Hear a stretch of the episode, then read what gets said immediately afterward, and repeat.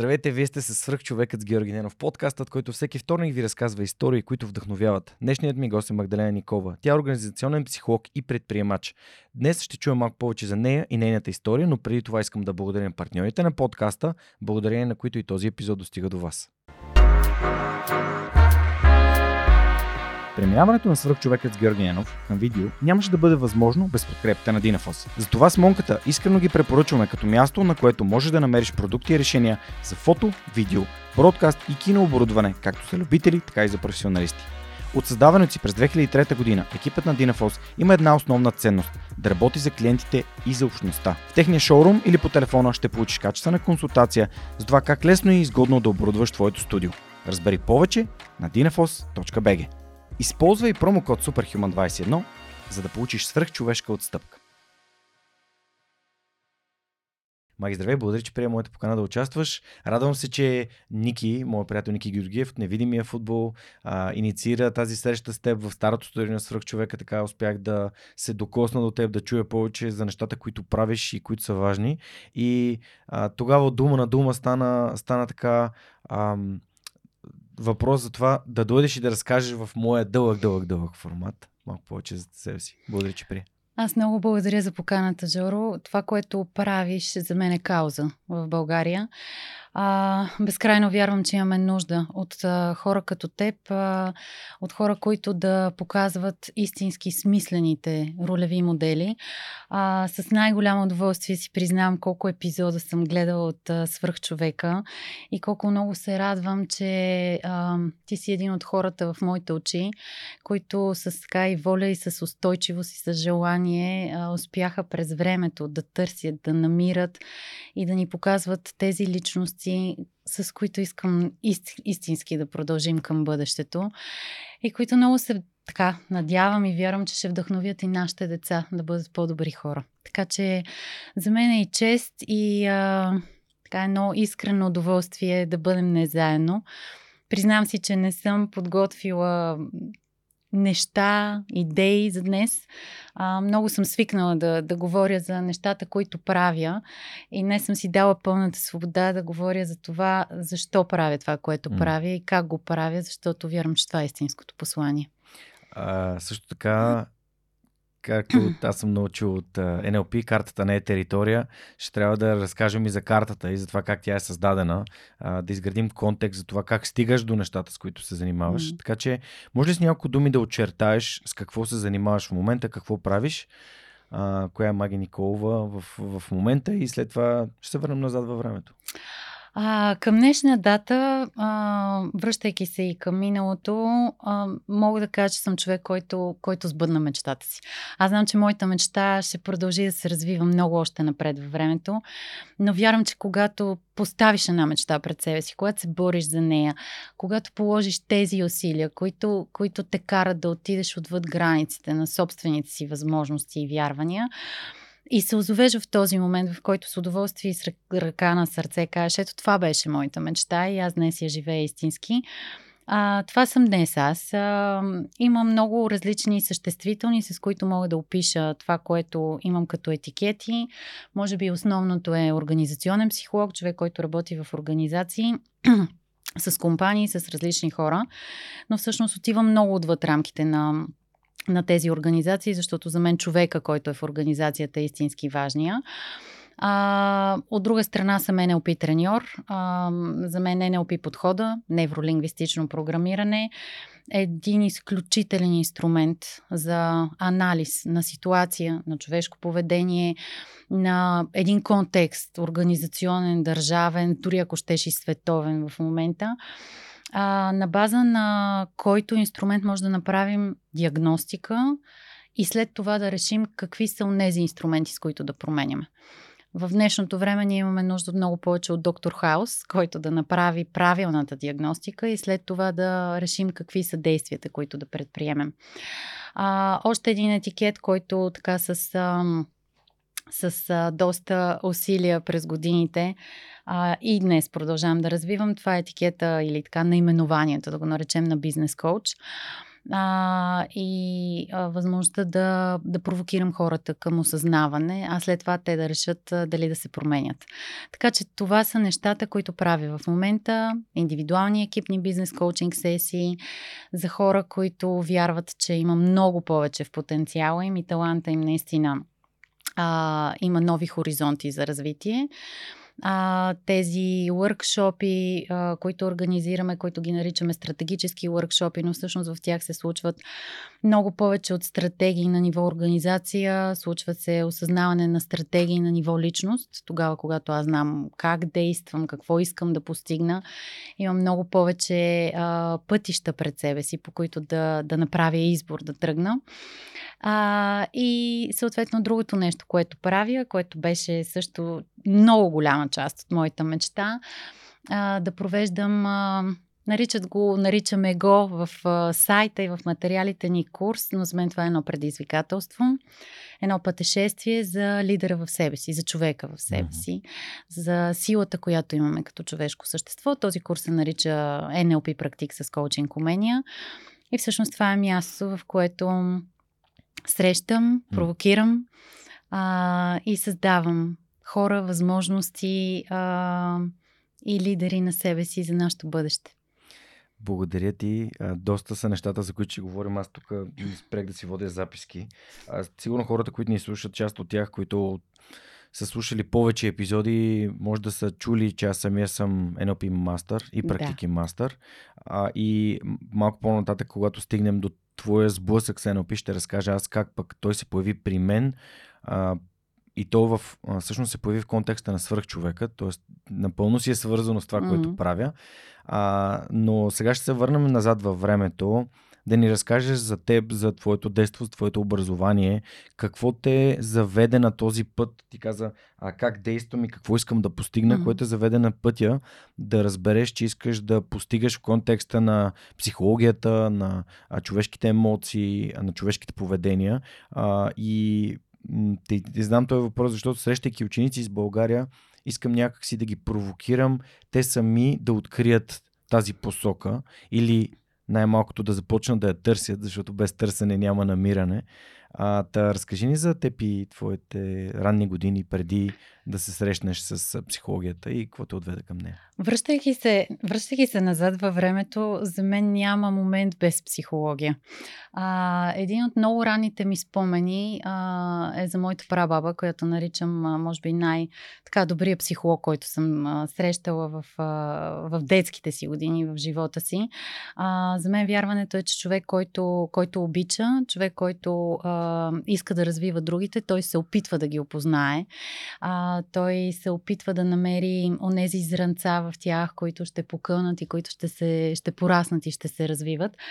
Та всъщност аз съм отраснала с а, изключително много любов около себе си, а, в а, много прекрасно семейство. И тогава, когато а, и днес а, съм а, родител, наистина а, възпитанието на едно дете минава през а, най-силната и смислена ценност и тя е, тя е любовта към едно дете. А, в а, тези години съм имала късмета, наистина и щастието, да имам невероятни ролеви модели в, в семейството си, от а, главен редактор на Вестник, през човек, който се занимава с география, през човек, който се занимава с биология, химия, през моята баба, която, на която съм кръстена и която беше един от а, десете жени, топ инженери в България, химик, инженер-химик. Тоест, това са хора, които непрекъснато са полагали усилия да бъдат най-доброто, на което са способни. Това са хора, които променяха пред мен средата в едни години, в които беше много предизвикателно да имаш дори опасно иновативни идеи. А, това са хора, които са били изследователи, хора, които са били след това предприемачи. Така че вярвам, че а, средата, в която съм израснала, ми е дала изключително много.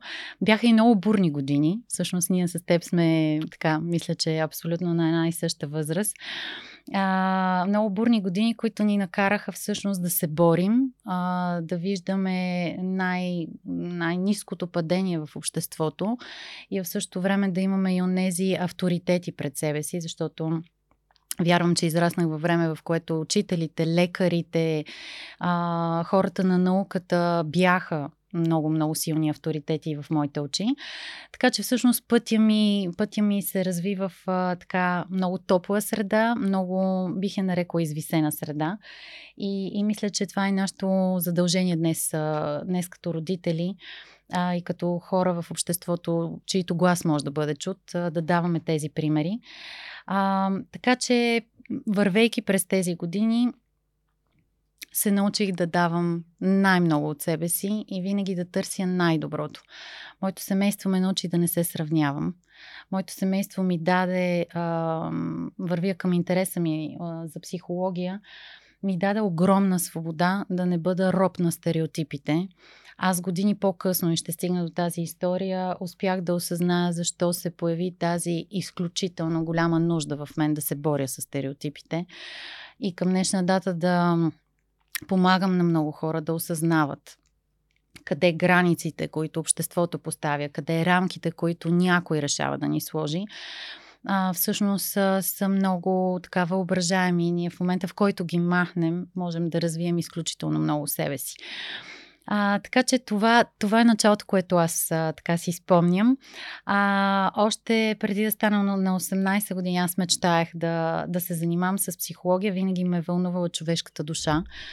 Много четях като малка. Класиците, Стайнбек, а, а, всички от тези книги, които а, те карат а, да, да настръхваш. А, говоря за една библиотека, която няма да забравя в а, а, дома на моите баба и дядо, ените ми баба и дядо където буквално се казваше, че всяка една книга наистина е прозорец към света и а, на нощното шкафче имаше от тези издания на Факел до Вазов, а, а, до, до, до големите имена, до гнева на мравките, до а, на изток от рая, а, с които заспивах, с които се будех. А, и може би това е нещо, за което бих си признала днес, а, че дори би го нарекла и срамно за нашето общество, че е толкова забързан живота, че аз, аз днес не, не успявам да чета толкова много, колкото четях тогава, а днес имаме много повече книги около себе си. И всъщност в а, всички тези книги мисля, че срещах хора, характери, човешки души, които ме караха да искам да ги опозная още повече и които ме караха и ме провокираха да ги търся в света около мен. И така стигнах до психологията. Каза, че си учила в френската гимназия, понеже сме много да. близо тук до френската. Как се озова в френската гимназия? Аз мисля, че усмивката на лицето ми, като че в френската гимназия, е много значителна. А, целият ми живот а, винаги а, съм знаела, че трябва да полагам много усилия, но всъщност пътя ми не се е случвал по начин, по който съм го предначертавала и а, много спокойно казвам, аз знам, че ти завършил немската гимназия. Mm-hmm Моята мечта беше да уча в немската гимназия, но както, както обичам да казвам, не дей да си избираш училище и чакай първо да излязат резултатите от изпити, матури, всичко, което имаме и днес. И тогава виж какъв е твоя път. Да, всъщност аз така се озовах в, в Френската гимназия и към днешна дата, колкото и да се връщам назад в времето, знам, че това беше моето място, защото от нея си взех изключителния френски език. Аз наистина смятам, че това е езика на любовта, защото а, когато четеш на френски, особено а, поезия, а, е наистина, наистина великолепно, стига до душата ти.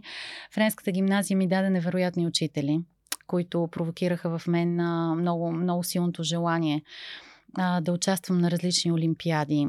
Показаха ми, а, няма да забравя учителя си по математика, а, който казваше спокойно, аз а, ще ти дам онези задачи, които няма да те откажат от математиката, а които ще те накарат да я заобичаш, защото знам, че ти си човека на литературата, знам как боравиш с думите, Знам, че ходиш на олимпиади по, по литература, така че моята задача като учител е да давам на онези, които имат потенциал за математика, най-сложните задачи. А на онези като теб, сигурно не ми го казал с толкова думи, аз ти разказвам какво е останало в моето съзнание за един а, изключителен преподавател. А на онези като теб, които имат а, друг талант, да давам онези задачи, които да ги провокират да вземат част от математиката и да я сложат там, където е тяхният талант. А, френската ми даде любов към физиката и химията. А, на мен точните науки никога преди това не са били, така да го кажа, силата и посоката. И най-много френската гимназия ми даде приятелите. До ден днешен а, ние сме много близки. А, и всъщност това са приятелства за цял живот. Предполагам, че всяка една гимназия, всяко едно училище ги дава, но днес това са архитекти, а, това са економисти, това са, това са хора, които променят не просто България, ми много, много други държави, там където работят, там където живеят. Така че всъщност не беше немски, стана френски след което а, стигам вече до психологията. А, много голямо разочарование в моя живот и тук стигам до, до стереотипите, говоря за много ранните години за гимназията, беше, че години наред на нас ни се казваше колко е хубаво да учиш във Франция, колко добре е да отидеш да учиш там, как нашия път трябва да продължи извън България. И аз а, израснах с това нещо до някаква степен. И в един момент, а, правейки всичко по начин, по който исках да се случва, с креативно, с усилия, с смях, с много хубаво настроение, се оказа, че аз и а, една от най-близките ми приятелки а, завършихме френската с златен медал. Ние много се борехме за това нещо, много го искахме. И двете не ни приеха във Франция. Приеха страшно много други хора, но нас не ни приеха. И това беше първото така голямо разочарование в края на гимназията.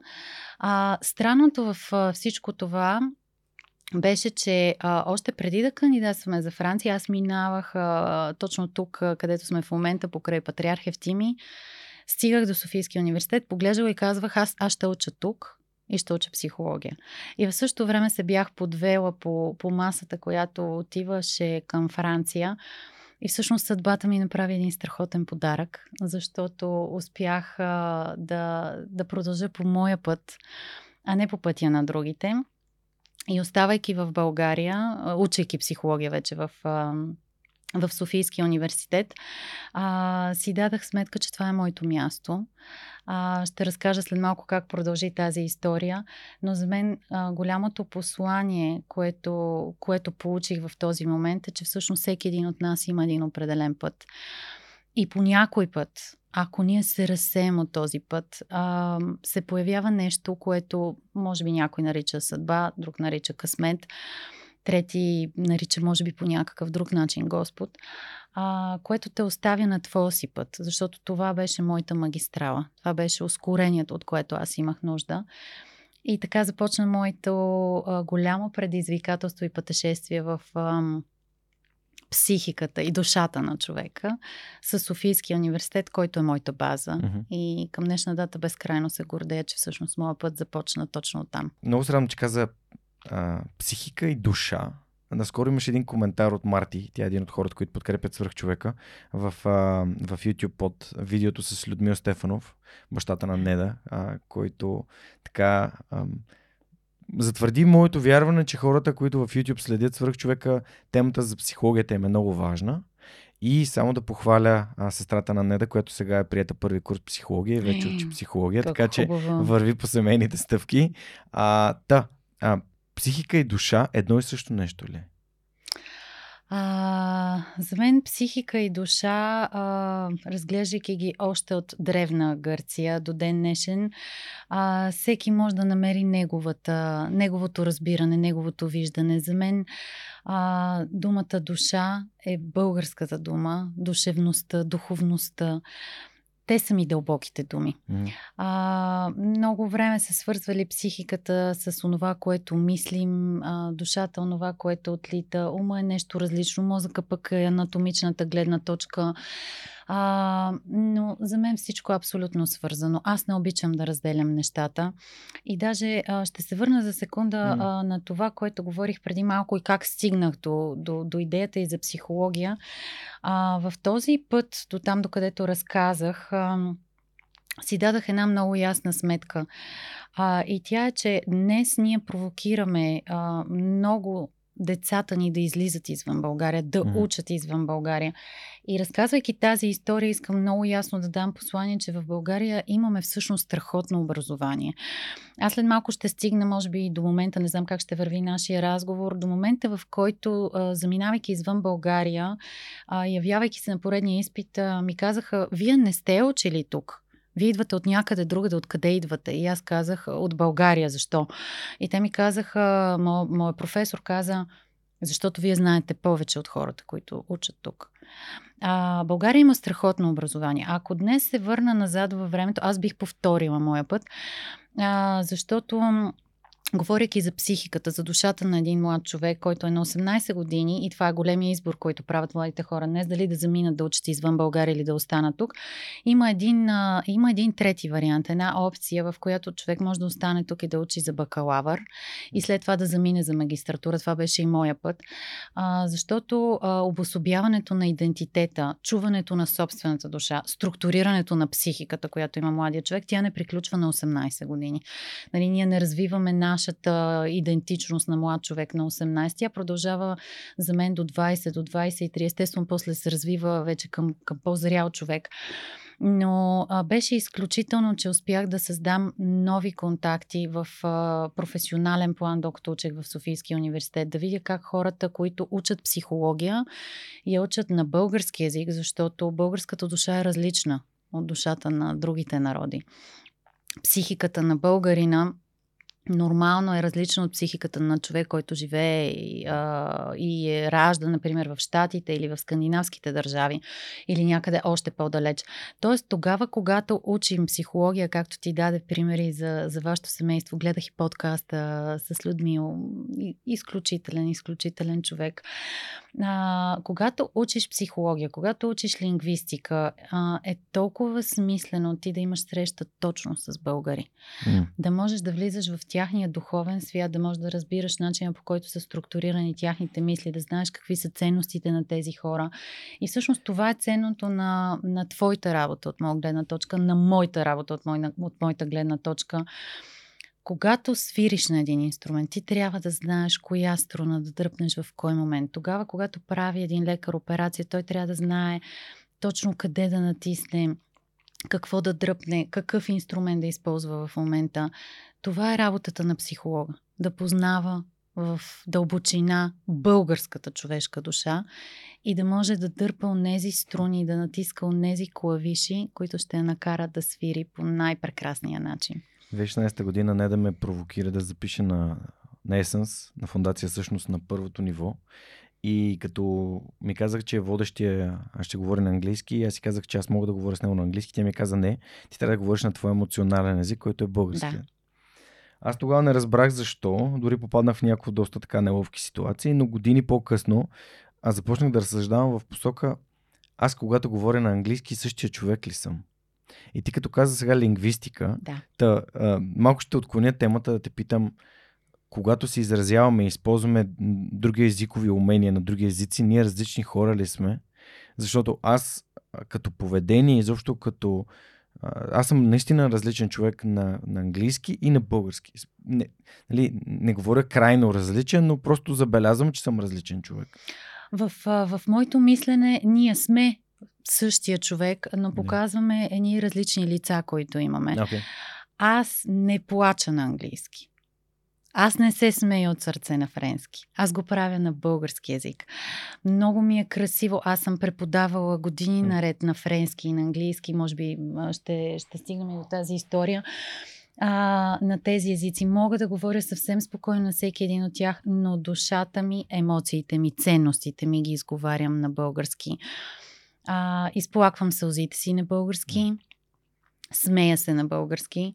И знам, че има родители, които са българи, които живеят извън България и говорят с децата си на, на, на друг език, на езика на държав, на немски, на френски, на испански и така нататък. И те са намерили начина. Аз знам, че те са свързани с децата си, но моята мечта беше да говоря на български с, mm. с, с моите деца, да мога да ги уча на, на ценностите, на българските традиции. Аз много силно вярвам, че ние сме свързани с България. За мен усещанията, които аз имам, когато съм в Родопите, mm. усещането, което имам, когато се качвам в Рила или когато съм на много стръмните склонове на Пирин, ме, то е космическо. Това нещо го нямам в Алпите. Това нещо го нямам, когато отида в някоя друга държава. А, аз вярвам, че ние сме свързани с водата, която имаме в България, с, а, с планините, с а, енергията, която има в тази държава. И езика е онзи, който е един инструмент. Има хора, които а, се изразяват през музиката, други се изразяват през картините, през изкуството. Аз се изразявам през езика и а, когато споделих началото за къде съм днес, аз съм на място, на което мога според моите критерии и стандарти, които винаги съм търсила да надскачат от тези, които можем да намерим в обществото, да правя това, което смятам за ценно с психиката на един човек, с душевността на един човек, да го правя на български язик. Когато се налага, разбира се, с, работя много с чужденци в България, но работя с тях, защото те управляват българи. И когато един чужденец дойде в България, за мен неговата задача преди да донесе а, в кавички най-успешния модел от чужбина, той трябва да опознае българската душа, трябва да опознае ценностите, навиците, по които работим ние българите, за да може не да ни управлява, а да ни вдъхновява, не да привнася най-успешното, а да намери кое е това, което ние тук вече сме развили като много-много успешно и да ни провокира да искаме да бъдем по-добри. Да, езика е Езика ни е космичен. Как избра своята магистратура? Каза, че си а, учила навън. Има и други възможности. Разбира се, Еразъм дава тази възможност да. на българските студенти да отидат в други държави, да се срещнат с други култури, да отворят своя мироглед, да пътуват и да виждат как на други места други хора решават същите проблеми по друг начин, което е много обогатяващо. А в твоя случай как се реши да учиш магистратура и къде избра да учиш? А, пак ще се върна към книгите. А, много четене, много четене. А, университета за мен е място, което дава рамка да може един човек а, да знае какво да прочете, да знае къде да търси. Днес има повече от всякога възможности в, а, в интернет, а, в книгите, в филмите, в а, подкастите, да намерим тази информация. И всъщност, колкото повече четях в тези години, а, докато следвах моят бакалавър в Софийския университет, толкова повече разбирах, че аз искам да се развивам към така наречената трудова и организационна психология, бизнес психологията. За да стигна до нея, всъщност аз бях завладяна в първи курс от психоанализа и, и се гмурнах и година и половина се занимавах с психоанализа. Бях на курсове при най-добрите светила в България в тази област. Минах през собствената си психоанализа, за да мога да се събудя един ден и да кажа това не е моето. Много ме обогати. Изчетах Фройд. Аз не влизам в спорове за и против Фройд. Аз питам колко си чел от Фройд, от Хелене Дойч, Мелани Клайн, нали, от всичко това, mm. което е основата на психоанализата. Но събудих се един ден и казах, не, всъщност аз искам да се занимавам с психиката и с моделите на мислене и на поведение на хората в организационна среда. Бях много вдъхновена от преподавателите в Софийския университет. А, няма да изреждам имена, но, но, но тук имаме наистина феноменални хора. Професор Крум Крумов, а, Снежана Илиева. Това са хора, които са, са ми дали този тласък. И в един момент реших, че а, искам да, да надградя всичко това и да намеря най-доброто място в Европа. Аз търсех в Европа, mm. където да съчетая любовта си към френски язик, който не бях говорила вече няколко години а, и естествено и английски язик. А, и търсейки в, а, в Франция, естествено беше първия възможен избор. Там попадах само на клинична психология, психоанализ. Аз си бях казала край, нали, това, не, това няма да бъде моя път. А, след това започнах да търся в Френска Швейцария, където другата е с френски. В Женева се оказа също последователите на Пиаже, че е изключително силен фокус в а, клинична психология и стигнах до Лозана където университета ми даде цялата свобода, от която се нуждаех. А, това, което ми казаха, беше, че аз мога да уча едновременно в факултета по социални и политически науки, а, социална психология, а, организационна психология, трудова психология, психология на консултирането, кариерно консултиране и в същото време а, другата половина от следването ми да бъде в а, факултета по економика и търговия, където всъщност беше а, най-едно от десете имен, топ имена в лидерството в Европа. И, и така избрах Швейцария. Лозана. Да, Лозана е едно от най-красивите места. А, живях Имаш там 4 години. План да се връщаш? След като отида в Думата Лозан. връщане може да бъде за мен само единствено свързана с България. Няма друго място, на което аз да се връщам. За мен връщането на човек е към корените. Мога да се върна към Пирин, мога да се върна към природата, а, защото природата е природата. Нали, това mm-hmm. е етимологията, това е корена на думата. За мен връщането е към семейството, връщането е към приятелите мога да отивам там и ще отида тази до година вече а, а, още, още веднъж и още веднъж, но за да, за да си взема нещо, което да ме вдъхнови мен от тук насетне. А, Озана е прекрасно красиво място. А, това, което може би най-много ми липсва от там е езерото и това да живееш до вода, да виждаш планината от среща, чистотата, стандартите, а, тази подреденост и организираност, която имат. А, но всъщност по-скоро, нали, така, основният акцент е, е, е пътя. А, тогава, когато започнах, а, започнах да уча в, а, в Лозана, имаше една а, много показателна за мен, а, за мен случка. Представи си, говорим за 2003-2004 година, а, малко преди България да влезе в Европейския съюз. А, това, е, това е момента, в който аз а, много осъзнато започнах работата си с стереотипи. А, първия път, когато тръгнах към университета, на, на, на спирката на, на градския транспорт, а, имаше карта на Швейцария, а, която от двете страни беше захапана от два плъха. На единия пишеше България, на другия пишеше Румъния.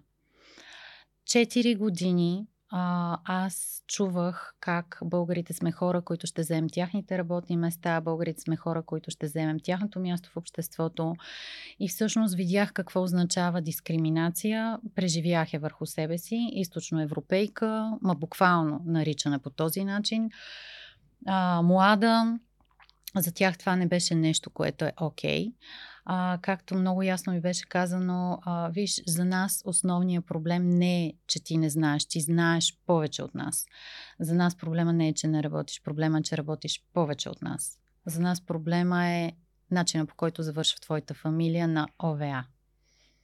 И, и това е нещо, което, а, чувайки го, ти си казваш, няма да бъда роб на вашите стереотипи, защото не бях на собствените си.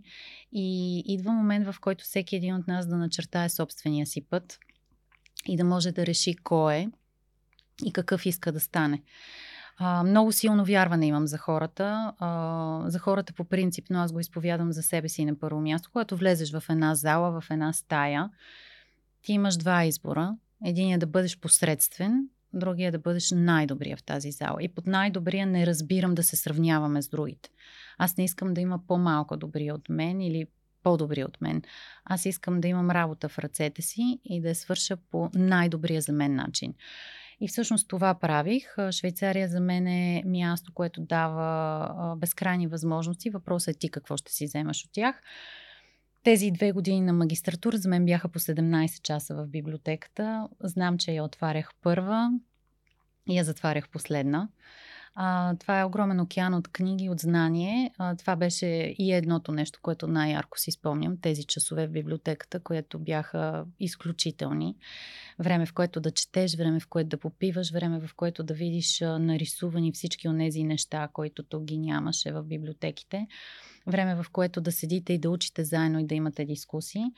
Второто нещо, което беше много впечатляващо беше а, моето желание да се развивам в областта на лидерството. Това е моята тясна така а, експертиза и специализация. И всъщност а, се оказа, че в а, университета най-младият декан на 33 години е професор от Йейл.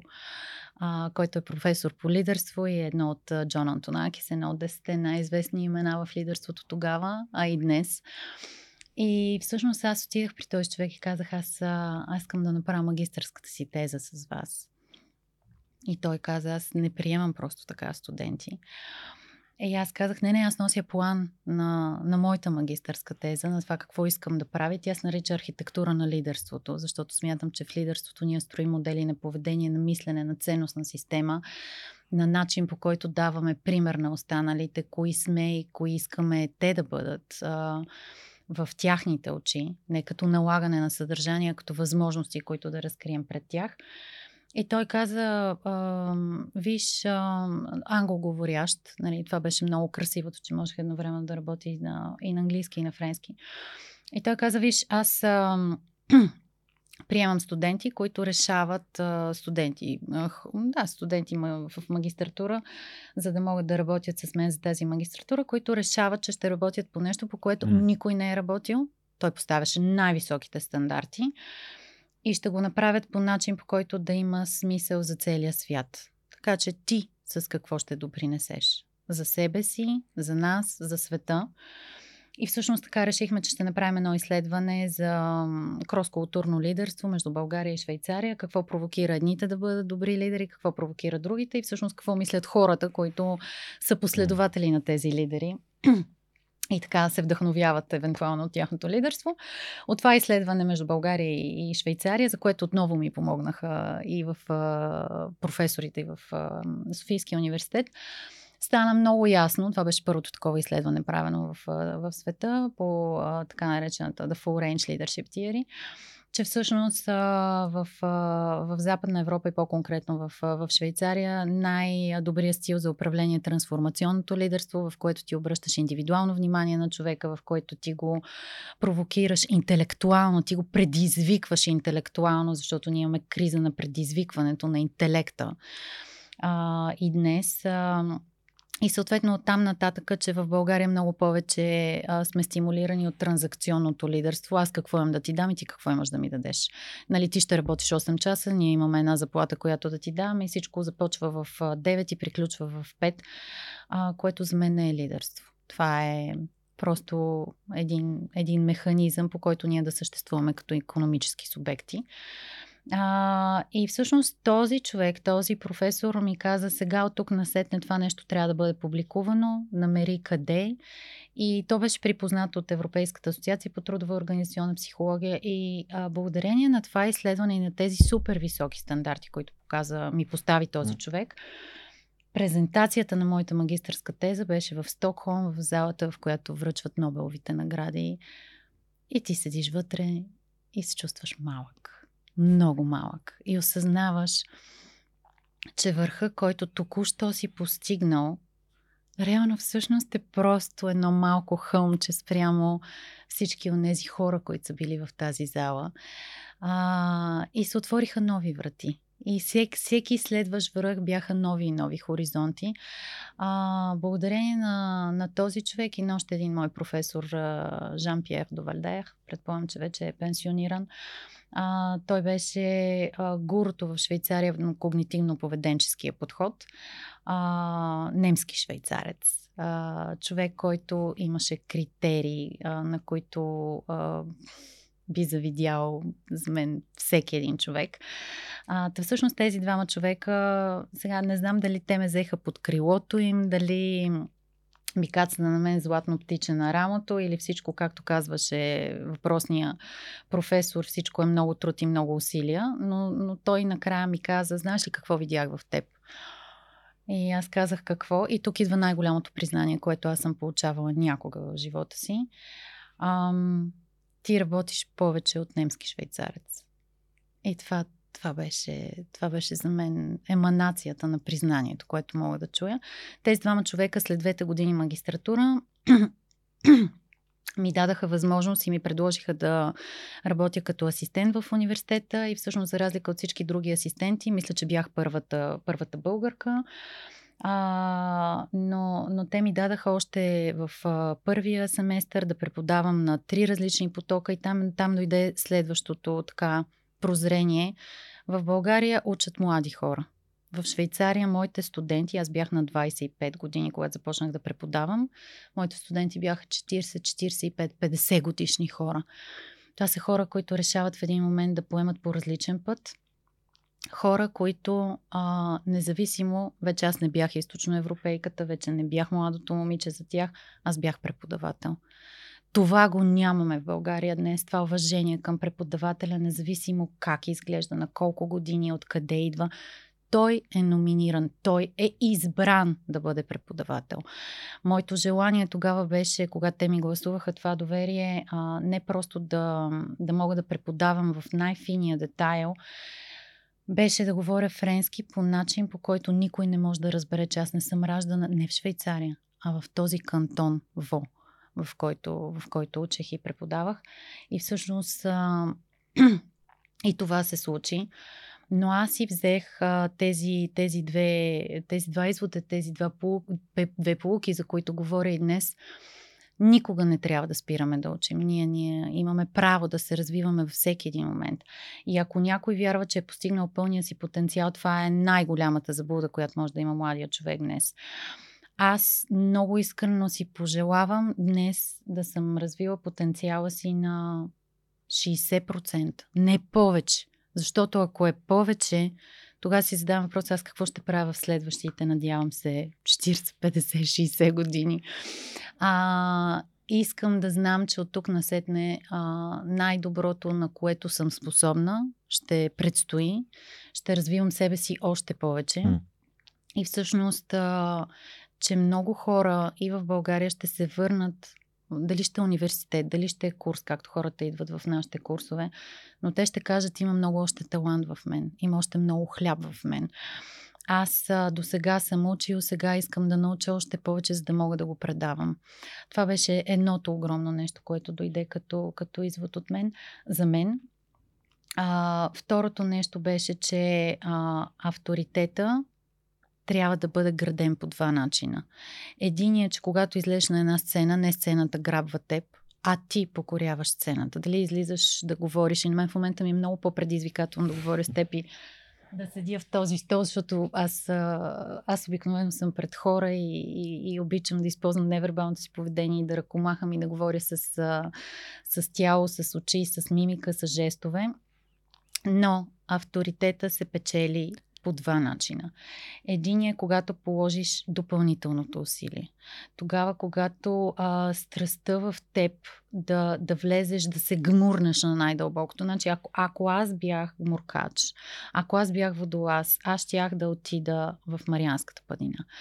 Аз щях да отида, а, скоро гледах а, изумително видео, а, къде се срещат а, двете тектоники на Северна Америка и на, а, на Евроейша, близо до, до, до Исландия.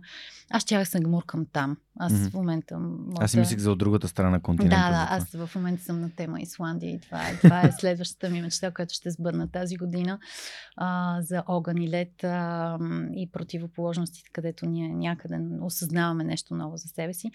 Но, но това е единия начин. А, твоята страст, твоето, твоето желание, твоята воля, твоите усилия, твоя непримирим дух да изровиш най-финния детайл дали ще от човешката душа, дали ще от книгата, да, да, да се гмурнеш в а, а, Атлас, изправи рамене, моята книга.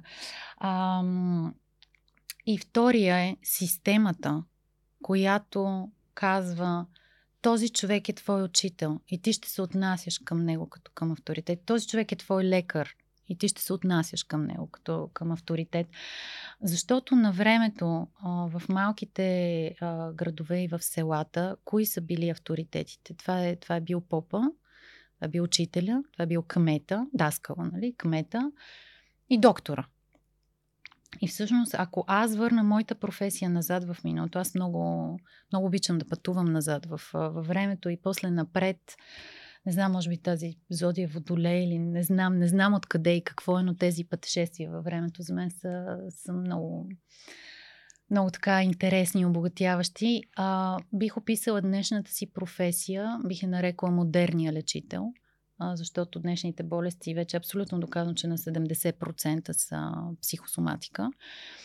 А, но моята професия днес обединява даскала, когато детето ми ме питаше, като беше малко, мамо, ти какво работиш? Аз не мога да кажа, мамо, аз съм бизнес коуч и така нататък, нали, тия модерни думи. Аз си казах, виж, аз съм просто съм учител, но на възрастни. А, учителя, даскала, а, доктора, защото днес модерните болести са болестите на, на душата, болестите на ума. А, и а, поп, защото ние имаме криза на духовността. Имаме нужда от духовност, имаме нужда от човечност, имаме нужда да се разкрием, имаме нужда от някой, който няма да ни обвинява, някой, който няма да ни кара да се срамуваме, някой, който няма да, да ни принизи, когато си признаем какво си мислим. Някъде там. Ако върна още по-назад във времето, коучинга звучи страхотно днес. Много е модерно, много хора стават коучове да. и така нататък. И казват, а, че коучинга се е създаден от Тим Гауей с първата му книга Вътрешната игра на тениса. Ми не, Сократ. Сократ е човека с въпросите. После е Декарт, после е Русо. Ние имаме, имаме Платон, имаме Аристотел, имаме Сократ, след това имаме а, имаме Ренесанс, имаме Да Винчи, който е, който е задавал въпрос след въпроси и въпросите са били защо аз не мога да летя, ма мога да летя, защо, защо това трябва да се прави на ръка при положение, че може да бъде направено с автоматизация. Нали, ако има място, на което исках да заведа дъщеря ми, това беше музея на Леонардо в Флоренция, за да може да види а, неща, които а, не, не, не години, не десетилетия. Те столетия са изпреварили обществото ни в ума на този човек. А, и ако исках да спим някъде, то, а, да се настаним като хотел, то за мен не беше хотел в центъра на Флоренция, беше къща, в която е бил Галилей. И представяш си какво е да, да, да бъдеш на място, на което е бил Галилей. И да се докосваш до мисълта на Да Винчи. Това търся в днешното общество. Mm. И то ми е тясно. Тук миналата седмица си дочитах някакви откъси от а, писма към Луцили и съм си извадил нещо. И като го каза, просто се сетих да си го, да си го извадя на телефона. А, какво е зло? Питаш какво е зло. Да отстъпиш пред това, което наричат злини и да им дадеш свободата си, заради което трябва всичко да се понесе. Ще загине свободата, ако не презрем онези неща, които ни налагат робството. Не бих се колебали какво подобава на смелия човек, ако знаеха какво е това храброст. Не е безразсъдното безстрашие, нито любовта към опасностите, нито влечението към страшните неща. Това е умението за различаване на какво е зло и какво не е. Храбростта е в своя внимателна защита и е търпелива към това, което е беди от неистински вид. Да, много така храбростта и кораж са ми много важни и тук също времено и доброто и злото и а, ти като каза за коучинга и как още от Сократ, нали, това са писмата на Сократ към Луцилия. Да. Днес в обществото, в което живеем, а, наистина моята тема са ограничаващите вярвания до много голяма степен. Mm-hmm. А, стереотипите, защото това, което в момента ние можем да живеем в, в София, като една европейска столица, mm-hmm. с модерните си семейства, с а, професиите, които много трудно някой би ни разбрал какво точно работим. Подкаст свръх човека и бизнес коучинг на корпоративна среда. Нали, това са едни много модерни думи. А, всъщност, ние имаме огромна свобода да сбъдваме, а, да сбъдваме мечти, но ние имаме и огромната отговорност да помагаме на хората да махат оковите на тези стереотипи. А, да, иска се много воля и много сила, но ако ние знаем какво е удоволствието от летенето, ма ние бихме разперили тези криле. И ако знаем колко по-леки бихме се чувствали без оковите, ние бихме махнали тези окови. Всъщност психологията е точно това. Някой да ти помогне да намериш катинарите, веригите, а, оковите в собствената ти психика, защото ако те са материализирани, ти ще знаеш точно какво искаш да махнеш, ще знаеш кой е ключа, който го отключва. Но когато те са вътре в теб, предстои едно огромно разкъсване.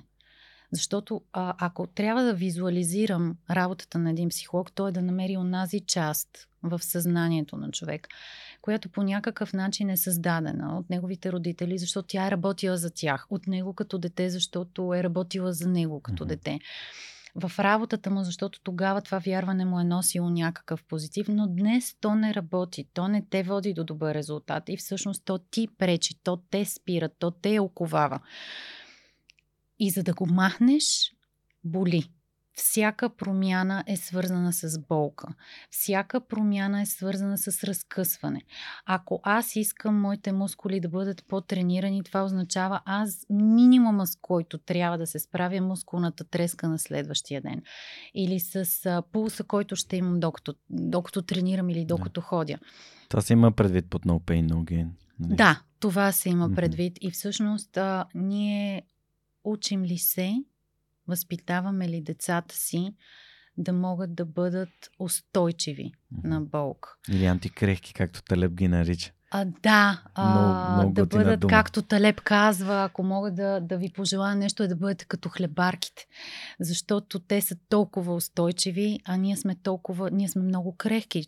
Човешкото тяло е изключително крехко. А, познаваш ли човек, който може да живее днес без антибиотици? Имаш ли познат, който не е взимал нито веднъж в живота си антибиотици? Да, вероятно хората, които а, се доверяват на хомеопатията, успяват.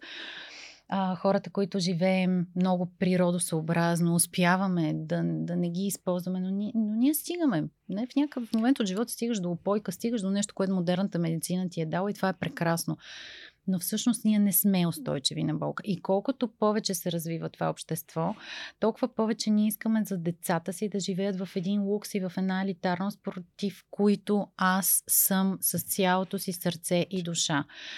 Децата ни трябва да могат да бъдат научени на трудолюбие трябва да могат да бъдат възпитани на уважение към авторитетите. Трябва да могат да уважават учителите, а не родителя да отива и да се кара на учителите, защо вие сте се скарали на детето ми.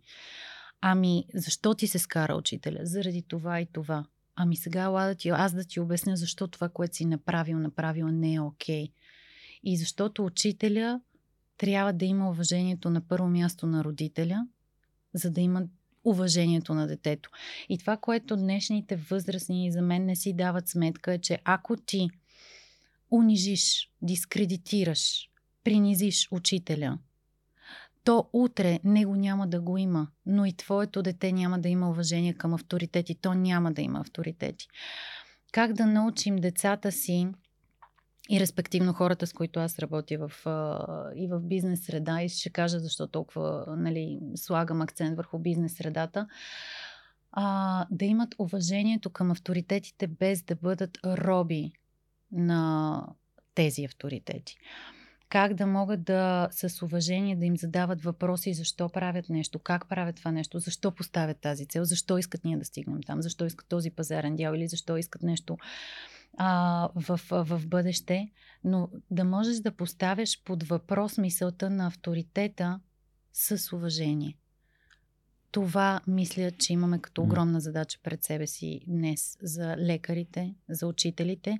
И всъщност отивам и към бизнеса. Да, това, което аз правя е да предоставяме, нали, казано на пазарен език, една услуга. Много е важно днес хората, които работим с, а, ще го нарека по качествени критерии. Нали? Моята работа не може да бъде измерена в метри, в килограми, не може да бъде измерена в, точно в някаква равностойност и в мерителна единица. Но колкото повече работиш с качествени параметри, според мен стандартите трябва да са много по-високи. Защото когато ти а, докосваш човешката душа и човешката психика, ти трябва да знаеш точно какво правиш, как го правиш и какъв ще бъде резултат mm. днес, утре, след 3 месеца, след 30 години. Промяната на един модел на мислене би трябвало да доведе човека до много по-голямо усъвършенстване, до много повече удовлетвореност. И тогава, когато ние сложим тези стандарти, идва въпроса ние можем ли да устойностяваме нашия труд, както е труда на автора на изкуство, на песни, на музика, на композитора, на диригента, на художника, това са хората, които най-малко устойностяват труда си днес. Много по-лесно е за един производител да каже стоката ми струва 5 лева или 50 лева. Много по-трудно е за човек на изкуството или човек на психологията или на философията или mm. човек, който работи с качеството на, на, на, на духовния, на душевния ни живот, да каже моята услуга струва 500 лева или струва 5000 лева. И всъщност а, моята мечта за бъдещето е а, да, да мога да правя нещата за много повече хора, а, хора като мен и като а, хора, които са будителите на днешното време, а, да има смелостта от другата страна да бъдем канени без финанси. Да ни поканите и да кажете, искаме ти да ни говориш и, и, ние, ние, ние, ние няма да ти платим. Защото това не е необходимо, за да стигне нашия глас до хората, които имат нужда от най-много уважение, това няма да изисква, това няма да изисква финанси. Живеем прекалено много в общество. Аз го казах, това е транзакционното лидерство. Това беше и моето изследване, в което всичко, което правиш, трябва да получи нещо наобратно. Ами, да, ние получаваме учителя, защото аз съм съвременния учител трансформиращия учител, учителя, който иска да вдъхновява, учителя, който иска да провокира. Съвременният учител, както и учителя в миналото, той никога не е работил за заплата. Той работи за това един ден да видиш тези хора, които са пораснали като, като дух, като сила, като воля да вършат чудеса. И всъщност моята мечта за следващите поне 10 години е да работя с хора, които не са просто в бизнеса, защото в бизнеса е доста по-осъзнато, че има нужда да се провокира дадено умение, но да работя с хора, които са обществено значими фигури, както и в момента в, в моя курс има хора на изкуството, хора, които се занимават с танци, с литература, с поезия. Те са много малко. Те са двама, трима от 40 човека. Останалите идват от бизнеса но хора, които знам, че когато осъзнаят, когато, а, когато а, са наясно какво точно ще направят, защо ще го направят, когато знаят ограниченията на мисленето си, рамките и стереотипите си и ги преодолеят, те ще отидат, че направят главоломна промяна. Те ще са цунамито на бъдещето. Това, това е моята мечта за следващите 10 години. Маги, преди малко спомена нещо много важно, което искам да те върна. Ти описа психологията като, а, как да кажа, психолога и терапията като помощта да откриеш своите вътрешни окови, катинари, ключалки, там да разгадаеш какво се случва вътре в теб. Но много от хората, които не са посещавали терапия, т.е. психотерапия, те го гледат на това нещо и не само на него, но най-вече на психотерапията, като отивам някъде някой да ми помогне, все едно като на хапче. Някой нещо ще направи за мен и той ще ми реши проблемите. А, а се изисква вътрешна работа и а, терапевт е човек, който те насочва сам, а, ти, ти затова след това прескочи и към въп, задаването на въпроси, ама сам да откриеш кои са тези неща, да ги, така, да опознаеш картата, да разбереш добре тези неща са ми се случвали, защото давам ти пример. А аз в много случаи, когато получавам критика, това натиска мои бутони вътрешни, които са заложени, ти каза, от родителите, а, да се чувствам неспособен и некомпетентен. Това е а, mm-hmm. критиката, нали, натиска тези бутони. Вече, знайки това, аз а, приемам тази критика от хора, които са ми много близки и то ме нали, провокира, но хора, които не ме познават и аз не познавам, нямат а, възможността да го натисна това копче. То не, не, не се натиска по същия начин. Но това е свързано с моята работа. Дори вчера ми излезе а, едно напомняне от една от моите сесии с моя, с моя терапевт преди, може би, а, 3 години, в която съм толкова силно ми е запечатано в главата едно твърдение, че а, за да угодиш на всички, трябва да си изключително посредствен.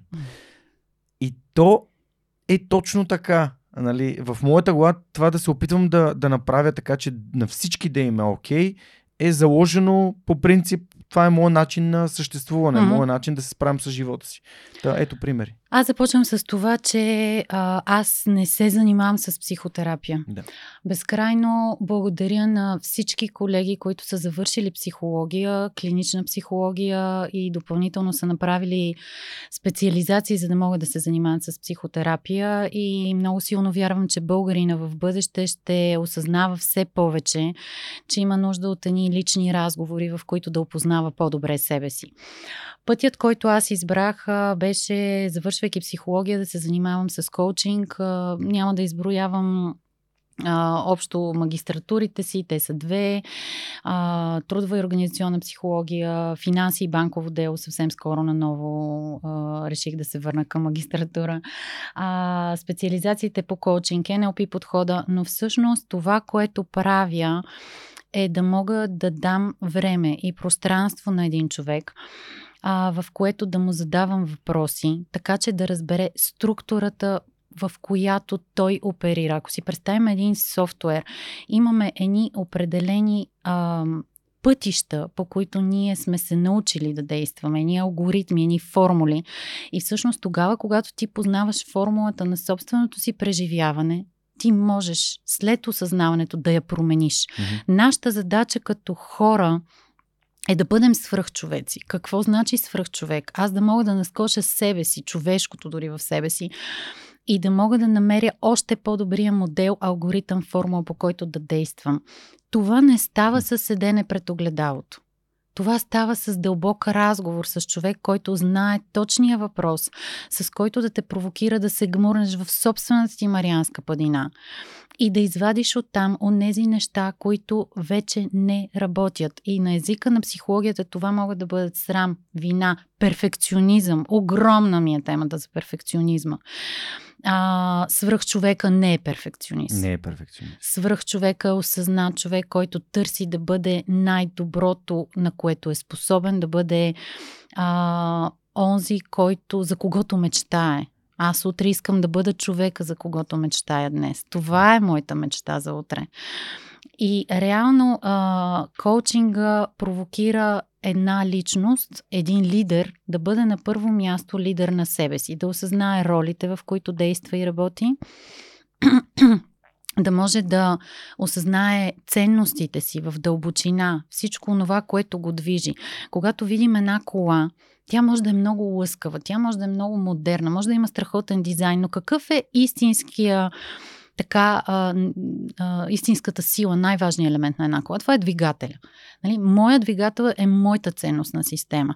Уважение, справедливост, а, стремеж към съвършенство, трудолюбие, любов, здраве. Това е моят двигател.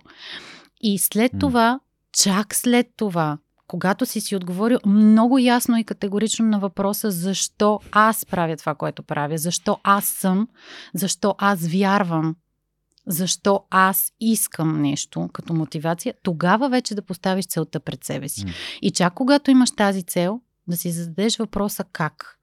И как не а, стъпка едно, стъпка две, стъпка три. Как е с човечност, с доверие, с отношение. И тук стигам много до същината на това, което ти току-що сподели, за което безкрайно много се радвам и благодаря. И то е а, в твой случай как без критика. Защото критиката, обвинението, засрамването, унижението блокират човека, карат го наистина да се чувства малък. Общество, което бива управлявано чрез а, обвинения, чрез наказания, то никога няма да порасне като общество от свръх хора. Голямата ми тема за бъдещето и това е много така, много силно е в моето съзнание, е да, една мисъл на Буров, един от за мен съвременните будители, че ние българите сме много силни като личности, но ние сме много слаби като общество. Всъщност човека сам по себе си не е, не е много силна биологична единица. Ние нямаме ногтите, с които да ловуваме. Нито зъбите. Нито зъбите, с които да разкъсваме. Ние имаме ум. И в днешното общество ние имаме най-важната задача да учим децата ни, служителите, хората около нас, приятелите, да мислят. За да провокираш един човек да мислиш, ти не трябва да му обясняваш, ти не трябва да му заповядваш, ти не трябва да му налагаш. Мислещия човек е креативният човек. Той има нужда да му зададеш въпроси, които да отприщат двете хемисфери на мозъка, да работят, да бъдат напълно функционални. А, едната да разсъждава рационално, да построи структура, да може да анализира, да може да построи една стратегия, да може да намери ресурсите, с които да изпълни тази стратегия. И другата, креативната, да може да активира въображението, така че ти да си способен да мечтаеш за напред, да можеш да визуализираш това, което искаш да постигнеш, да можеш да измислиш нещо ново, което никой друг до сега не е измислял. И всъщност днешното общество, в което живеем, аз го казах, едното нещо е да а, съграждаме взаимоотношения. Много пряка връзка има между квантовата физика и психологията, защото ние като хора съществуваме по силата на взаимовръзките, които имаме. Аз съществувам като човек, защото съм съпруга, защото съм майка, защото съм приятел, защото съм колега, защото съм дъщеря, защото съм благословена все още да мога да бъда и внучка. Нали? Това са взаимоотношения, които ме правят човек с идентитет. Много силен идентитет. Оттам насетне ние имаме задача да научим децата си да мислят, да знаят по силата на кои взаимоотношения съществуват, в коя роля те са най-уверени. Българина а, в момента не е достатъчно уверен. Един американец е в пъти по-уверен от нас. Когато отидем в един американски университет или в Западна Европа, това, което аз видях в, в Швейцария, те ни караха да се гордеем с нашите постижения. Те ме караха не да мечтая, а ме провокираха да бъда в залата, в която връчват Нобеловите награди. Те ме провокираха да бъда най-добрата в света, в областта на която мен ме интересуваше лидерството. Mm. Това означава ти да работиш. Това е много важно за мен. Не за знанията, а за поведението на един човек, за състоянието, в което той ще бъде уверен, спокоен, сигурен – Днес ние имаме абсолютната възможност да бъдем презадоволени, защото ние имаме жилища. Да, има много бедни хора в България, но ние имаме някаква храна. На нас не ни трябва много храна. Нали? Ние сме презадоволени от към храна, със сигурност. Абсолютно. Ние имаме много чиста вода, ние имаме природа, ние живеем в климат, който е с 4 сезона.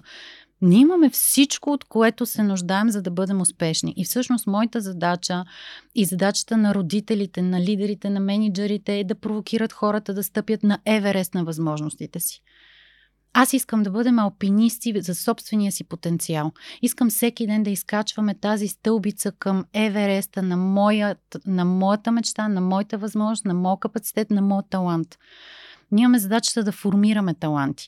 И ако образованието ни и с това се връщам към въпроса за психолозите, ти каза за терапията, аз говоря за коучинга. Нашата задача е да задаваме Сократовите въпроси. Нашата задача е да провокираме Платоновите диалози. Нашата задача е да можем да научим децата а, не да знаят на Изус уроците по история, а да знаят къде българите са били изключително успешни на, на, в големите битки защото едно от нещата, които много, много истински също ме развълнува, аз току-що споменах Буров и, и, и дойде в съзнанието ми. Буров а, по време на балканската а, така, история е един от хората, който когато вече е депутат, решава ускорено да изкара, няма да го разкажа по най-точния начин, mm. може да го прочетете в биографията му, да изкара военната школа и да отиде и да се бори за България. Mm. Това е изумително. Колко депутати днес са готови да излязат с гърдите си, с ума си, с тялото си, с силата с си, да се си. борят с живота си за България. Битката при Чаталджа. Нали? Това, това е примера, който мен истински ме вълнува. Mm а, никога не си ми... раз... жертва, на която си готов. Сме това е ултимативната цена, да сложи живота си Ултимативната на... цена, да, да сложим ума си, да сложим душата си. Никога не съм те питала как си избрал а, точно това да бъде а, така а, визуализацията за свръхчовека с а, атлас, който mm. носи света на ръцете си. Но всъщност а, и в книгата това си справи рамене а, а, темата за ултимативната битка на умовете. Умовете, които решават, че няма да съществуват сред второ качество хора. И това са хората, които са, са склонни, които, които позволяват да бъдат унижавани. Това за мен не е окей. Okay. И всъщност в, в курса, който водя, аз провокирам хората да могат да застанат срещу налагането на съдържание да могат да застанат срещу обвиненията, да могат да застанат срещу закостенелите модели, да могат да се борят да бъдат наистина а, онзи модел за поддържание, от който ние имаме нужда. Защото тогава, когато ти кажеш аз няма да бъда роб на стандарт, който е по-нисък от моят собствен стандарт, тогава вече ти си готов да направиш промяна. И ако ти знаеш кой е стандарта, който ще те води напред, а то е честност. В моето семейство думата лъжа е забранена.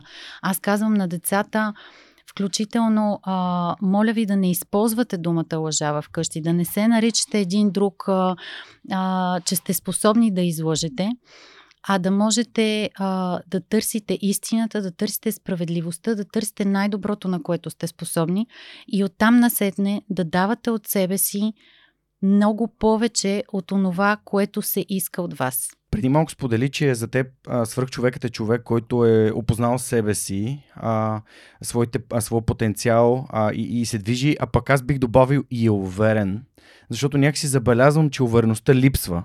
Пък, а, когато мен ме питат какво е свръхчовекът, аз казвам човек, който е уверен в себе си. Тоест, той се чувства способен, а, т.е. неограничен, може би в такъв смисъл го казвам, да направи нещата, които той иска да направи, нещата по начина, по който той иска да ги направи, mm-hmm. както аз самия се вдъхнових да направя свръхчовека. И логото на, на свръхчовека дойде от а, от Атлас изправи рамене, но същевременно той трябва да е силен, той трябва да е не Сизив, а Атлас, защото носи не, нали, той носи света, който пък е нали, символ, тази сфера е символ на и проблемите, но и решенията. Тоест, той е господар на собственото си съществуване под някаква форма. Абсолютно е така за мен. Атлас е човек, който знае, че света е вътре в мен. Mm-hmm. А, защото когато аз имам тази сила, аз мога да използвам, за да променя света. И ти отвори темата за увереността. А, аз съм изключителен радетел на това човек да бъде уверен, mm-hmm. децата да бъдат отглеждани с онова усещане за увереност в себе си. Но всъщност години наред и съм много благодарна, че COVID дойде, mm-hmm. защото той доказа моята хипотеза. Години наред аз казвах, ние всъщност трябва да бъдем уверени в моментите, в които сме неуверени. Защото най-предизвикателно е, когато аз се чувствам неуверена, да бъда уверена, че утре ще бъде по-добре. Да бъда уверена, както в стихотворението на Дамян Дамянов, когато си на дъното на пъкала, когато си най-тъжен, най-злочест от парещите въглени на мъката, си направи сам стълба излез.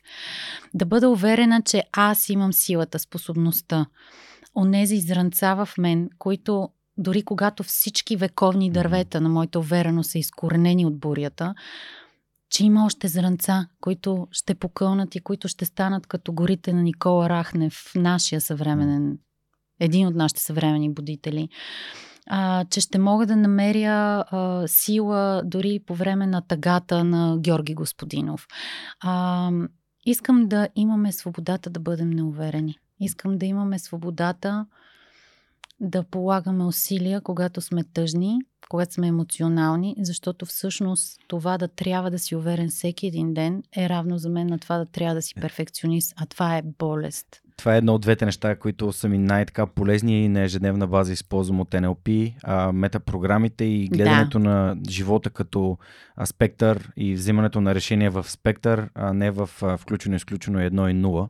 Точно и така е. увереността, не говорим за свърхувереност, която е по-скоро а, някакъв нарцизъм или егоцентричност или някаква дори социопатщина, в която ти смяташ, че си повече от другите, ами а, това, тази, а, това вътрешно спокойствие, хей, аз мога да се спре, дори да не се спре, ще науча как да се следващия път, че успея. То е свързано с перфекционизма, защото перфекционизма изисква да започнеш чак тогава, когато си напълно готов, пак то такъв момент не съществува. Радвам се, че няколко пъти каза неща, които за мен са важни когато обикалям училища в България, говоряки на ученици, за това как те сами могат да вървят по своя собствен свръхчовешки път към успеха. Се говори за перфекционизъм, за кораж, за това да пробваш различни неща – само искам за секунда да те върна на темата с терапевтите. А, как хората е правилно да подхождат към търсенето на терапевт? От твоя гледна точка. От моя гледна точка, не само за терапевт, дали ще бъде терапевт, психолог, организационен психолог, бизнес коуч и така нататък, има стандарти. И човек трябва да търси стандартите. Е, от една страна, а, много е лесно да кажеш, той е завършил този курс, има тази диплома и така нататък. Аз имам 10 специализации само в NLP, още 3 само в коучинг. Всичките са били винаги на най-добрите места по света и съм намирала, слава Богу, хора, които да ми показват пътя. Не пътя магистралата, не магистралата, ами полосата, по която да излита самолета. Но има и човечност, има ам, усещане към човека. Дали този човек ще работи не само с наученото, а и с собствената си интуиция. Защото тук не говорим за инженери, не говорим mm-hmm. за строители, не говорим за архитекти, а говорим за психолози. Интуицията на психолога се развива години наред.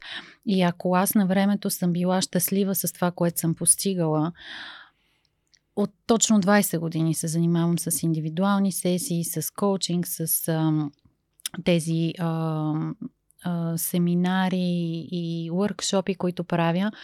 Когато се обърна назад във времето, си казвам, Господи, защо преди 10 години не правих неща така, както ги правя днес? Ами това е опит. Това са хиляди хора, с които ти се срещаш mm-hmm. и черпиш от техния опит. Те те обогатяват.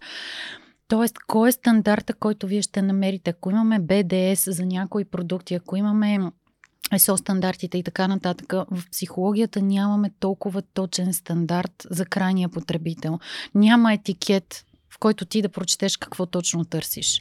И всъщност днес на пазара имаме толкова много пиари, бизнес коучове, лайф коучове и така нататък, че ако аз бях потребител, ако аз бях от другата страна, mm-hmm. ми мен щеш да ме страх щеше да ме е страх на какъв човек ще попадна. И всъщност за мен това са едни предварителни разговори, проучване, търсене на хора, които са били клиенти на този човек. С препоръки. С препоръки, с въпроси не хареса ли ти, а ти какво конкретно постигна от работата си с този човек. Mm-hmm. Защото ако аз работя с един клиент, да кажем, в рамките на 10 сесии, което е минималното за една година. Това е по една сесия на месец, да кажем, по час и половина на месец.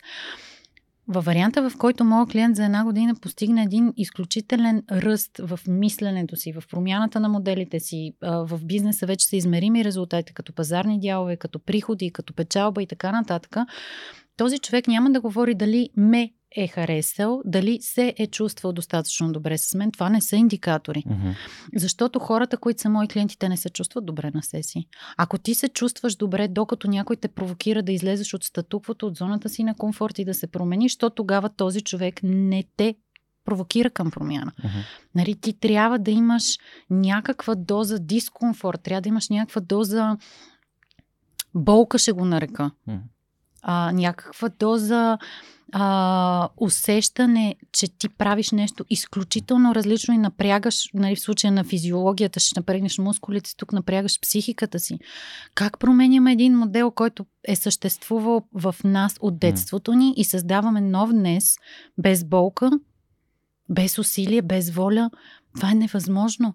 Аз съм чувала клиенти, с които работя, които са ми казвали, знаеш ли, аз примерно на трета сесия си излязах и си заклех, че повече няма да се върна тук. И се връщат и след 10-та сесия или след 20-та, с, с който колкото сме работили, казват благодаря ти, че всъщност ти изкара най-доброто от мен. И аз казвам, не, не съм го изкарала, аз то беше в теб, само ти може да го изкараш. Аз мога да те провокирам с въпроси, мога да, да държа а, кръка ти на, на педала на гъста. Аз вярвам, че скоростната котия на човека не е с 5, не е с 6 скорости. Нямаме 600 скорости. Просто има нужда от някой, който да каже, ей, тази стрелка на километража, която, която смяташ, че е ограничена, ма не дей да гледаш този километраж. Някой някъде е казал ти на колко си способен. Ами не е бил прав. Mm. Пробвай да видиш колко още можеш. Служи друго гориво. Mm. Излез на друга магистрала. Ма караш кола. Ма чакай малко. Има скоростен влак. Ма скоростния влак дига 380. Ма чудесно. Хай да пилотираме самолет. Ама и било самолет. Ма има космически ракети. Ма ние сме космически ракети. Това тяло, което ние имаме, това, това е един съвършен механизъм. И ако нашата ендокринна система, аз много чета за ендокринология, за хормони, за епигенетика, невронауки, всичко това е свързано с психологията. Ти не може да си психолог сам по себе си. И всъщност, връщайки се назад във времето, много-много си дадах сметка за а, тези интереси, които съм имала в а, химия, в класическа музика, в физика, в биология, а, всички разговори, които съм имала и в семейството си, че а, всяка една област истински ме вълнува. Ако утре ми кажете спри да бъдеш психолог, много ще ми е тъжно. Ма аз мога да стана биолог. Аз мога да бъда всичко, което искам. Mm. Стига да имат тази воля и тези усилия. И всъщност това казах и преди малко. Нашата задача е да дадем всички възможности пред децата си, но да ги научим на, на трудолюбие, на устойчивост, да не ги глезим, да не ги презадоволяваме, да им покажем, че тогава, когато ти напънеш тази система, умствена и физиологична, наистина до някакъв предел, без да я mm-hmm. прегаряш, тя ще ти открие съвсем нови хоризонти. Това са книгите и на Иво Иванов. Това са всички от тези примери за хора, които са минали през огромни катаклизми в живота си. Това са учениците на учителя Те от Казанла, които учат на студено. А, това са хора, които вярват, че всъщност голямото осъзнаване идва тогава, когато ти излезеш от тенджерата с топла вода. Защото в нея ще ти се случи нищо по-различно от това да се свариш. А, интересно, че го казваш, пък в моята глава прескачат някакви метафори и ситуации много свързани с това, което обясняваш за джуджитото. Всъщност как буквално единственият начин да станеш по-добър е да не спираш, да не се отказваш. Колкото и пъти да те заключат, да те удушат, да те победят, да се чувстваш зле, да нещо да те боли, просто да се върнеш, да продължиш и си кажеш, да, това ме прави по-силен, да, това е единственият начин да се научавам, като се връщам отново към това, което правя.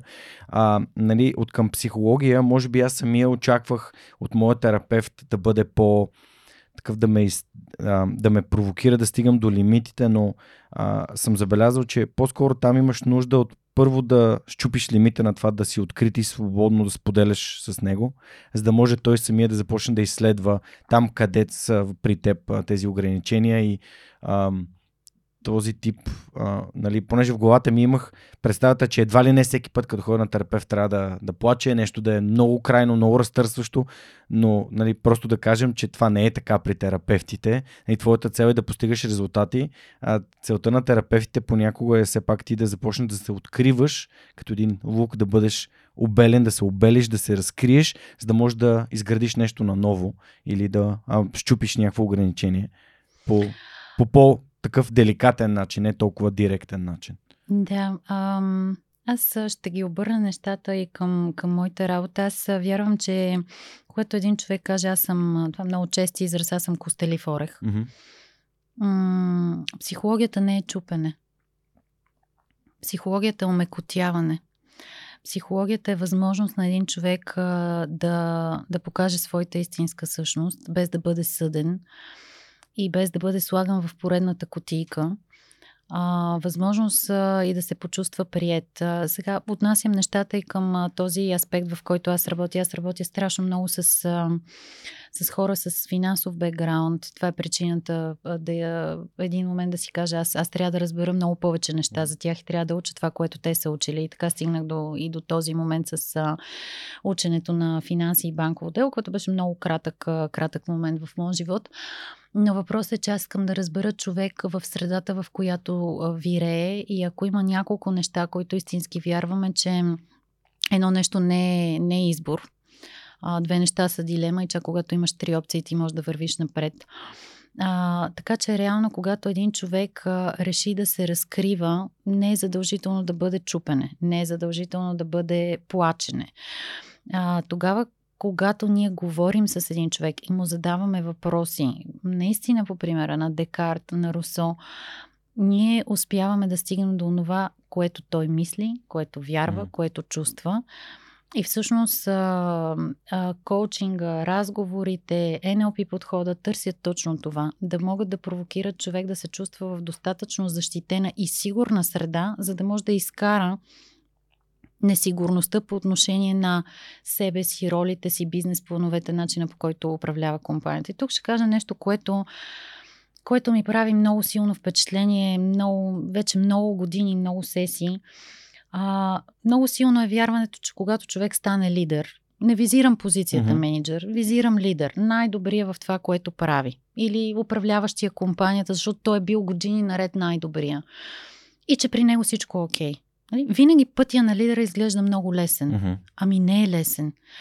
А, пътя е, а, освен че е доста трънлив, освен че има много предизвикателства, този път учи на взимане на решения спрямо своята ценностна система, спрямо ценностната система на хората, с които работиш, спрямо целите, които има от някоя компания отвън или това, което си поставяме ние като общество. И в един момент, сколкото повече предизвикателства и решения ти, ти се справяш в този път, накрая се озоваваш сам. Моята мечта за бъдещето на България е лидерите да не са сами. Защото там горе, ако го наречем на моя Еверест, на моите възможности, там е проветриво. Там започваш да чуваш много сериозно собствените си мисли. Започваш много сериозно да си задаваш въпроси. Окей, аз, аз стигнах до тук, ама аз искам да извървя много пътища още пред себе си. Аз искам още много неща да уча. И колкото повече съм научила, толкова повече виждам в колко сфери още искам да се развивам. Нали, ако аз сега бях на а, 20 години по-млада, сигурно щях да запиша да уча невронауки, сигурно щях да уча медицина, защото това ми се струва в момента още по-предизвикателно, отколкото психологията, с която се занимавам. Но а, всъщност в един момент ние имаме нужда от общество, в което от на свръхчовеци, които да могат да си говорят. И ако има едно предизвикателство към твоя формат е, че аз виждам хората в формата свръхчовека, слушам ги, а, дори докато правя нещо вкъщи, докато се разхождам, но искам да се виждаме с тези хора, mm-hmm. да имаме срещи с тези хора. Да, някои от тях ние се познаваме, работим заедно, приятели сме.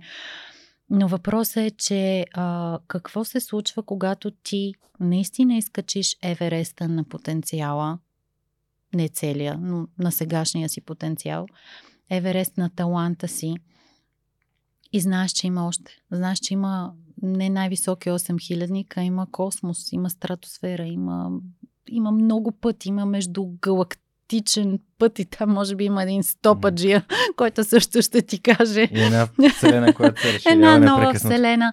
И всъщност, както и в Атлас изправи рамене, ще бъде ли нужно, това е, аз си признавам, че си задавам много често този въпрос напоследък, ще бъде ли нужно един ден ние да избягаме от това общество в момента, което налага което налага чалга, което налага един външен вид на жените, който, който е абсурден, който аз не искам за нашите, за нашите дъщери. Или едно образование, което продължава да бъде толкова структурирано, но ние току-що разбрахме, че сме на дъното на функционалното образование в, в света. Ще е нужно ли ние да живеем в балон от свръхчовеци или всеки един от нас най-накрая ще каже аз сам по себе си, колкото и да съм свръхчовек, аз не струвам изобщо толкова, колкото си мисля. Защото, пак казвам, ние съществуваме по силата на нашите взаимоотношения. И да, човека може да е изключително интелигентно създание, но сам по себе си той не е мощно биологично създание. Ние сме силни, когато сме в общност. Mm-hmm. И а, моята цел за напред е да създавам все по-силна общност от хората, с които работя. Всъщност това са, да, на мой език са хора, които са завършили а, нашите курсове или са били мои клиенти в индивидуални, в екипни сесии, в проекти, в академии за лидерство. Но тези хора трябва да бъдат свързани свързани. Те трябва да знаят, че в София, в България, в Европа има още и още и още като тях и да търсят тези хора. Тоест, а, ако аз днес имам един призив, то е търси другия свръхчовек. Търси следващия свръхчовек. Намери го, защото ти днес мислиш, че си свръхчовек, но аз утре, обръщайки се към днешното си, ще си кажа, ами всъщност, Маги, ти можеш много повече, че не си достигнал и половината от това, на което си способна. И Господ да ти да да живееш 90 и 100 години, за да можеш да видиш mm. живота си погледнат от 100 назад, като Рита Леви Монталчини, Нобелов лауреат, която на 100 години каза, че всъщност тя е тя се чувства много по-смислена, много по-осъзната, отколкото е било на 20, на 30, на 40, на 50 години. Аз още се уча. Микеланджело на 87. Да. И Маги, сега няколко пъти го споменахме това NLP. Как се стигна до него? Как го откри? Как се появи то в живота ти? Аз имам доста неща за споделяне с, свързани с NLP-то, така че ще се радвам да започнем да вече по някои от моите въпроси да отговарям, защото имам толкова много. Брилянтно се появи в живота ми. А, докато бях преподавател в а, Лозанския университет, а, упражненията, които водех, а, включваха това студентите да се организират по групи, да си изберат тема и да поканят най-добрия професионалист по темата, която са избрали. А, формат, който след това пренесах и в Софийския университет, защото след Лозана се върнах и преподавах 4 години в Софийския университет mm-hmm. и това беше така също част от моята кауза за образоване на хората. И всъщност студентите доведаха един човек, който излезе и започна да говори. И аз онемях. Той говореше за психология, психолог, но говореше абсолютно не на езика на психологията. Аз чувах а, когнитивно-поведенчески подход, чувах викариантни техники, чувах всичко, което съм учила в същото време чувах една вселена, която за мен беше една, една черна дупка, нещо, което не познавах, една материя, една енергия, което не, наистина нямаше нищо общо с всичко това, което, което бях учила до момента. И всъщност критерия ми за нищо общо беше много конкретен. В момента, в който този човек говореше, аз разбрах какво липсва на моите години в психологията. Тогава бяха крехките пет. Липсваше и математика. Липсваше и структура, липсваше алгоритъм, липсваше формула. И когато приключи тази, тази лекция, аз отидах при него и казах, вижте, аз не знам вие какви ангажименти имате от тук на сетне, защото той разказа как е коуч на пилоти във Формула 1, как е коуч на ни от най-големите тенисисти в света, как е коуч на хора от бизнеса. И аз казах, аз не знам вие какви ангажименти имате, но сега отиваме да пием кафе заедно. И аз искам да ви почерпя това кафе и няма никакъв начин вие да ми откажете. И всъщност той човек ми каза, че той се занимава с NLP, с коучинг. Алесандро, това е, това е моят ментор, това е към днешна дата мога да нарека вече и мой приятел, човек към когото се връщам при всяко ходене в, в Швейцария. И аз му казах, аз, аз искам да работя при вас. Аз искам да се науча да правя това, което вие правите. И той каза, аз мога да направя това за теб, но имам едно много категорично условие и то е първо да отидеш и да минеш през твоите NLP практик, NLP мастер практик. И има само едно място, на което можеш да го минеш и това е при един от двамата ко-създатели на NLP подхода, Джон Гриндер, професора по лингвистика, изключително етичният човек. И всъщност така започна моя път. А, типично бих казала в мой стил първо отидах в Лондон, направих практика, след това казах това не ми е достатъчно, ще направя Advanced Skills, след това казах ще направя мастера, след това започнах буквално да следвам гриндер из цяла Европа, в Триест, в Женева, workshopи за NLP, за работа между родители и деца, workshopи за баланс между личен и професионален живот с NLP. А, аз буквално бях а, жадна. Това беше момент, в който осъзнах колко жадна съм и колко още вода искам да пия. А, и започнах да, да, да се развивам и да уча. Беше огромно предизвикателство. Ако до сега бях учила на френски, сега изведнъж се озовах да уча на английски всичко това. И всъщност Алесандро ми даде тази възможност да работя при него две години. Тоест аз паралелно преподавах в университета на Лозана и работих в коучинг бюрото при него. И а, той ми показа тухличка по тухличка всеки един елемент от това, което той прави начина по който приема клиенти, начина по който работи с тези клиенти, начина по който използва класическия код на NLP, начина по който използва новия код на NLP. Защото в България аз съм единственият човек, който, който преподава новия код на NLP.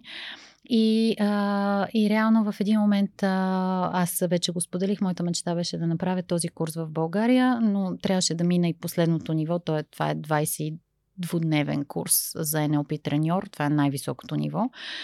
И всъщност от 2009 а, до сега продължавам да съм единствения NLP треньор, сертифициран и акредитиран от Джон Гриндер в България. А, миналата година направиха едно преброяване, че сме около 6-700 треньора по света и отново вдигнаха стандарта. Гриндер е изключителна личност. А, и казаха, че а, ще направят нова селекция. Останахме 70 треньора за цял свят. А, също така, няма да влизам в този детайл, защото наистина не обичам да говоря за себе си по този начин, но направиха една селекция, кои са хората, които най-високо държат стандарта, който Гриндър е поставил, който е да се работи на ниво процес, да може един човек да работи едновременно с двете полукълба на мозъка, да може а, да управлява състоянието си, да може да разграничава различните логически нива, по които мисли и действа, да може да променя моделите си на мислене, респективно моделите на поведение, да знае, че осъзнаването е 90% от работата, а 10% са промяна. Много говорим за промяна в България в момента. Не, промяната няма да дойде. Докато няма осъзнаване във всеки един индивид, няма как да се случи промяна. Промяната е причинно-следствена връзка от осъзнаването. А, и а, реално така се озовах в света на НЛП. Оттам се роди мечтата а, НЛП да, да бъде предоставено на български язик, на възможно най-високото ниво, което аз съм виждала в, в света и моето голямо желание да се върна и да работя в България. Истината, истината е, че когато човек премине през нещо ретроспективно, може да намери къде са корените. А, за мен корена на всичко това беше професор Енчо Герганов от Софийския университет, а, професор по психолингвистика и лекциите ми, които още втори или трети курс тук а, са посяли онова семе, което след това поникна като фиданка. Днес а, вече мисля, че така едно голямо и силно дърво.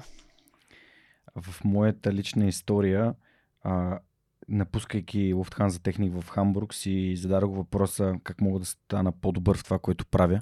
Тъй като започвайки подкаст, аз ако можем да използваме скала към перфекционизъм, колко бях готов да водя интервюта да задавам въпроси, качествени, смислени въпроси. А, по-скоро се намирам някъде около 10% и по-скоро от към ентусиазъм водена, а не от към умения. Все пак аз нямам образованието свързани с това да водя интервюта и да задавам въпроси. Никога не съм бил силен по литература, никога не съм бил силен с думите, но винаги съм бил силен в това да създавам приятелства и да общувам. Та, това бяха моите а, така основи. И си казаха ми, NLP може би е инструмент, който ще ми помогне да задавам по-добри въпроси, да се свързвам по-добре. Буквално да се свързвам още по-добре, т.е. да, да натисна на, на силната страна, това да създавам приятелство, да се свързвам още по-качествено с хората. Отидох на NLP практик а, нали, при Ангел Лазаров. А, хората може би са слушали епизода с него, може би не са. А, и то най-вече заради факта, че той прави такива дълги обучения, в които аз познавайки себе си, да те върна думата осъзнатост, която mm-hmm. използва преди малко, много ме впечатли, че Промяната е причинно-следствена връзка от осъзнаването. Това е моя път и към по-добър мен, и към подкаста, и към развитие на подкаста. Осъзнаването и осъзнатостта е това, което прави по-добър. А, и тогава за тези 10 дни, в които си мислех, че ще придобия инструмент, т.е. един вид ще взема някакво въоръжение в мен, аз реално практика ми даде толкова силно осъзнаване на мен самия, че аз връщайки с него, казах, ами аз се познавам толкова по-добре от преди. Да. И си казах, добре, от нали, една година използвах тези, тези неща и си казах, сега ще се върна на, на, на, на мастър. На мастър пък научих а, други неща, които ми помогнаха вече да използвам а, да използвам, както казах и по-рано, метапрограмите, т.е. да гледам на живота по различен, тотално различен начин, когато трябва да взема някакво решение. И а, сега нали, най-конкретно искам да кажа кое е коя е концепцията, която най-много използвам, най-често използвам във всеки един контекст, включително когато разказвам за книги и други неща, които са ми помогнали. Това е пирамидата на Дилц и на неврологическите нива. Днес ти няколко пъти започна да говориш за, за идентичността на хората, след това за ценности, убеждения, ограничаващи вярвания, след това за как правим нещата всъщност а, и най-отдолу нали, какво правим, какви са действията, каква е средата, в която, а, в, в която а, се случват. И там единственото правило на тази пирамида на неврологическите нива или пирамида на Дилце, че единствено само промяната може да започне отгоре надолу. И връщайки те на промяната е причинно-следствена връзка от осъзнаването, това значи, че ние трябва да разберем каква е нашата идентичност и може би каква е нашата мисия, което може би е доста по-трудно. А, нека си поговорим малко за тази пирамида, което в интернет хората всички могат нали, да видят какво представлява. Там също тя е много свързана с въпроси, как разбираш mm-hmm. нещата на различните нива и как а, нали, в практически смисъл хората могат да използват този, дори само този инструмент за едно малко подобрение в живота си още днес. Всъщност ти много, много хубаво и смислено отвори темата за практика. NLP практик с коучинг умения като ниво дава изключителна структура. А, ние а, като хора а, не сме а, научени от образователната ни система, с изключение, може би, на хора, които много се занимават с математика, с процеси, дори с програмиране, а, да имат много ясна структура на човешкото преживяване, на човешките емоции на човешкото поведение. Всъщност практика дава възможност човек да структурира собствения си опит и да може да намира причинно-следствените връзки между определени мисли, които има, начина по който взима решения и оттам насетне определени действия, които прави. Давам един много конкретен пример, който ще говори на всеки един човек. Ние замисляме ли се като хора, как решавам да се ядосам? Как решавам да бъда щастлива? Днес, сега. Как решавам да бъда оптимист? Ма ние не си задаваме такива въпроси. Ние се делиме на ти си оптимист, а другия песимист. Ние не връщаме една стъпка напред, за да кажем всъщност решението какъв да бъда днес или точно тук, точно сега, защото в НЛП основния постулат е, че ние винаги гледаме конкретния човек в конкретния момент – с конкретното поведение, конкретния изказ, който има и конкретния резултат, до който води всичкото това нещо.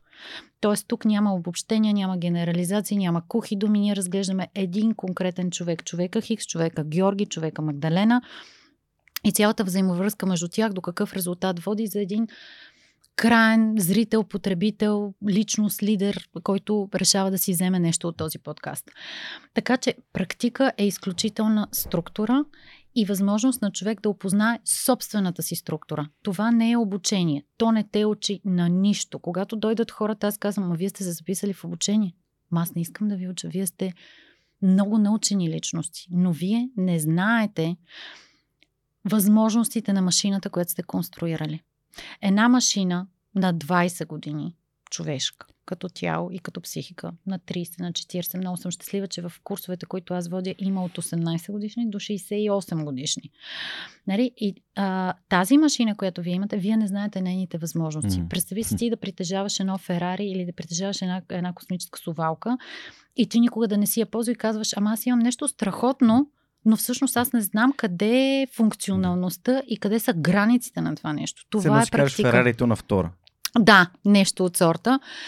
Оттам насетне а, човешкото тяло и човешкия ум сами по себе си, отделени, са нещо грандиозно, нещо съвършено, нещо космическо. Тогава, когато те бъдат обединени, това дава практика, да могат да работят едновременно ума и тялото като свързана система. Лявата и дясната хемисфера, рационалността и креативността, емоциите и структурата на мислене, психологията с математиката лингвистиката с а, всички останали сетива, защото лингвистиката е а, мислени думи, които са подредени и след това изкарани, които ти ги чуваш като чрез слуха ти, но ти притежаваш пет сетива и едно шесто, което вече го наричаме интуицията, те да работят абсолютно цялостно, което е синестезията и ти да имаш едно цялостно преживяване. Маркетолозите, рекламистите говорят за цялостно изживяване в момента. Ти не можеш да го направиш само чрез визия. Или, например, голямата така големия въпрос за мен е в момента в дигиталното общество. Ние, ние възпитаваме деца, които приемат и отдават информация почти на 99% само през едно сетиво. И това са очите, екраните, нали, всичко, което ни заобикаля, а слуха, говора, мириса, вкуса а, кинестетиката, тактилността, те остават почти незасегнати, освен при хора, които са спортисти, художници, актьори и така нататък. Вече останаха много малко професиите, в които ние учим сетивността на човека да бъде развита. А, съответно, оттам насетне а, имаме ниво мастер, което дава възможност на един човек да развива своето въображение, своята интуиция. Мастер нивото на NLP курсовете отговаря на въпроса аз мога ли да тренирам собствената си интуиция? Разбира се, че можем. Когато едно дете се роди, както ти а, неотдавна стана баща, майката и бащата имат интуиция, имат а, частично заучени модели от миналото, имат неща, които са виждали, които са чували. Цялата тази, този огромен обем от информация той се обединява, за да може да създаде едно интуитивно решение как да отглеждаме това дете. Така че всъщност двете нива, специално в нашите курсове, са подредени да развиват рационалността на първото ниво, структурата, алгоритмите и формулите на човешкото преживяване, на собственото, и това са едни празни котийки, и на второто ниво вече да развиват тази интуиция. А, говорейки за пирамидата на Диод, която ти, а, за която ти спомена преди малко, има един доста сериозен, една така а, едно противоречие между това, което Дилц прави и това, което Гриндер има като mm-hmm. философия. А, при Гриндер и това, което аз а, предавам в NLP курсовете, че ние нямаме право да налагаме на никой абсолютно никаква структура. Ние можем да научим човек да мисли на ниво процес, което преди беше прерогатив на MBA програмите, а сега имаме NLP курсове, в които за няколко месеца човек може наистина да се научи да мисли много силно на ниво процес. Пирамидата е страхотна сама по себе си като структура с различните нива. А, какво ако обаче ние сменим някой от нивата? Възможно ли? За някой човек може да бъде възможно. Какво ако в структурата, която аз Тоест описах... индивидуализираме. Да, аз описах преди малко а, роли, ценности, вярвания и така нататък. Това са нивата, с които работим. И естествено, най-отгоре имаме кауза, идентитет и така нататък. Но въпросът е, че при някаква, някаква ситуация, конкретна ситуация, може да се окаже, че не ролята ти на баща е водеща, а ценността ти любов или ценността ти отговорност или ценността ти дисциплина са водещи. Тоест, самата ситуация определя от кое ниво ние ще започнем и от кое ниво ще таргетирам този контекст, за да може да имам възможно най-добрия резултат. И второто нещо, което искам да допълня към твоите думи е, че Нали, ако ти казваш, че промяната винаги трябва да започне само отгоре надолу, много е близо това, което ще кажа. И то е, че е добре промяната да започне отгоре надолу, защото когато ти промениш една организация на най-високото ниво, нали, най-елементарният пример, смениш ръководителя mm-hmm. или смениш човек от правителството, или как президент няма значение, най-високо в иерархията, вероятността да настъпат промени надолу основни, големи промени е много по-голяма. Mm-hmm. Тоест, рибата се вмирисва от към главата, дай да сменим главата и да имаме по-добър резултат. Но не е невъзможно промяната да започне отдолу. Защото ако говорим за бъдещето на България като едно гражданско общество, ние нямаме право повече да чакаме промяната да се случи отгоре. Аз повече на аз приближавам, аз съм между 40 и 45 години, аз повече нямам право да работя само за бизнеса. Това, това е моето обещание mm. към мен. А, взимам и пробълно клиенти, спортисти, хора, които се занимават с музика, хора, които се занимават с а, а, каузи, неправителствени организации, защото аз повече нямам право да дам всичко, което имам само единствено на бизнеса или само единствено на тези, които имат възможност да го платят в момента имам възможност да избирам клиентите си, което е нещо изключително към днешна дата за мен. И избирам хора, които наистина са готови не само като мотивация, не само като желание, ами като възможност за воля, за усилия, за кански труд, за допълнително усилие, за всичко, което надхвърля 100%. И тези хора могат да бъдат най-малката брънка в обществото. Моето вярване е, че когато ние започнем да работим като общество от индивиди, като свързани, живещи по силата на собствените си взаимоотношения хора, mm. ние ще сме онази критична маса на свръх хора, които ще променим тази държава. Аз вече съм крайно алергична към невежеството, към несправедливостта, към кражбите. Защото ако за една кражба а, е, ще има наказан. За всяка една кражба има наказан. Ако не бъде наказан виновния, то индиректно невинния ще бъде наказан заради кражбата на някой друг. Ако някой открадне днес от нещо, няма значение, каквото, mm-hmm. да не казвам, за да не реферираме към каквото и да било, към нещо, което е построено. Сграда, мост, път, няма значение. Ако някой в държавата открадне от строителството на този път, утре ти и аз ще пострадаме mm-hmm. на този път. Ако той не бъде наказан, ние и нашите семейства ще бъдем наказани. Винаги има жертва от кражбата. Винаги има жертва от несправедливостта. И когато имаме критична маса от свръх хора, ние можем да кажем, аз повече няма да толерирам невежество. Както за себе си аз съм казала, аз повече няма да работя и отказвам от много време да работя, но вече го заявявам публично с компании, чието услуги и продукти по някакъв много сериозен начин вредят на обществото. Mm-hmm. Те могат да имат много финанси, могат да имат прекрасни идеи за проекти, но аз казах не. И смятам, че хората, които а, вече са много осъзнати за ценността, за стойността на продукта, който дават, те могат да кажат аз имам право да избера с кого ще работя. И това, което, защото ти много добре осъзнаваш силата на NLP, за това ти го казвам. Ти говориш и за метапрограми, и за mm-hmm. дилци, и за пирамидите, и за промяната. Ти, ти знаеш каква е силата на този подход. Това е матрица на мислене, която ти можеш да преформатираш във всеки един момент, това е, ти ставаш като човек, който е толкова гъвка в мисленето си, че може да управлява системата като цяло. Аз виждам хората, които уча на този подход. Mm. Имам от магиосници до Франкенштайн. Ци.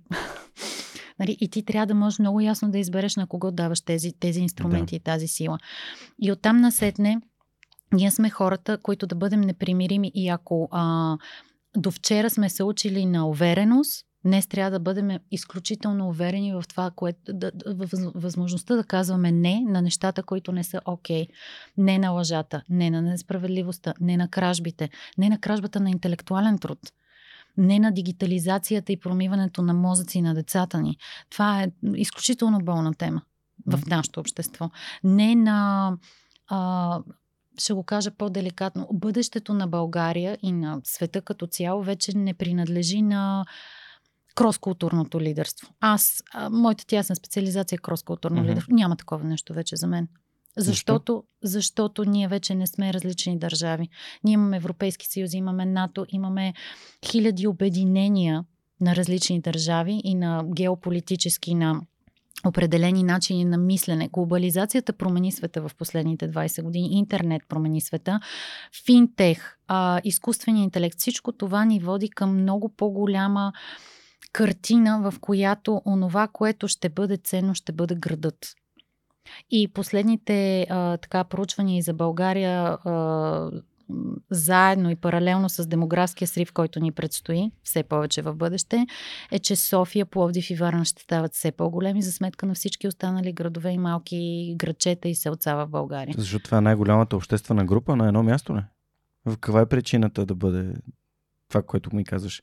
Тоест, Града да се развива? Не, ам, нали, чисто от глобализацията към Нали, Към градовете. Ще има мега градове. Вече няма да говорим за държави. А, наскоро гост в България беше Шел Нордстрюм, шведски економист, футурист. Много, много красиво говореше също за тези неща, много, много интелигентно. И а, бъдещето принадлежи на, на големия Амстердам, на огромната Виена, на, на разрастващата се Прага, на, на, на все по-голямата София. А, това е движението. Ето и в, и в университета в Швейцария ги учихме тези неща още 2000 трета-четвърта година миграция и глобализация. Ако миграцията преди отиваше към а, по-развити държави, по-богати държави, миграцията основно е към градовете и всъщност града вече е едно мултикултурно пространство. Вижте какво се случва в София. Ние имаме огромна свобода. В София можеш да имаш абсолютно различен стил на, на живот, на сексуална ориентация, на, на, на семейство. Модерното семейство е съградено от хикс брака, хикс броя още повече деца, доведени, принадени и така нататък. Едни огромни семейства, ние им казваме италиански семейства. Ние всички сме свързани. И всъщност а, а, иновациите ни правят все по-възможни да се глобализираме в собствения ни град. За мен София ще бъде прекрасно място за живеене в бъдеще.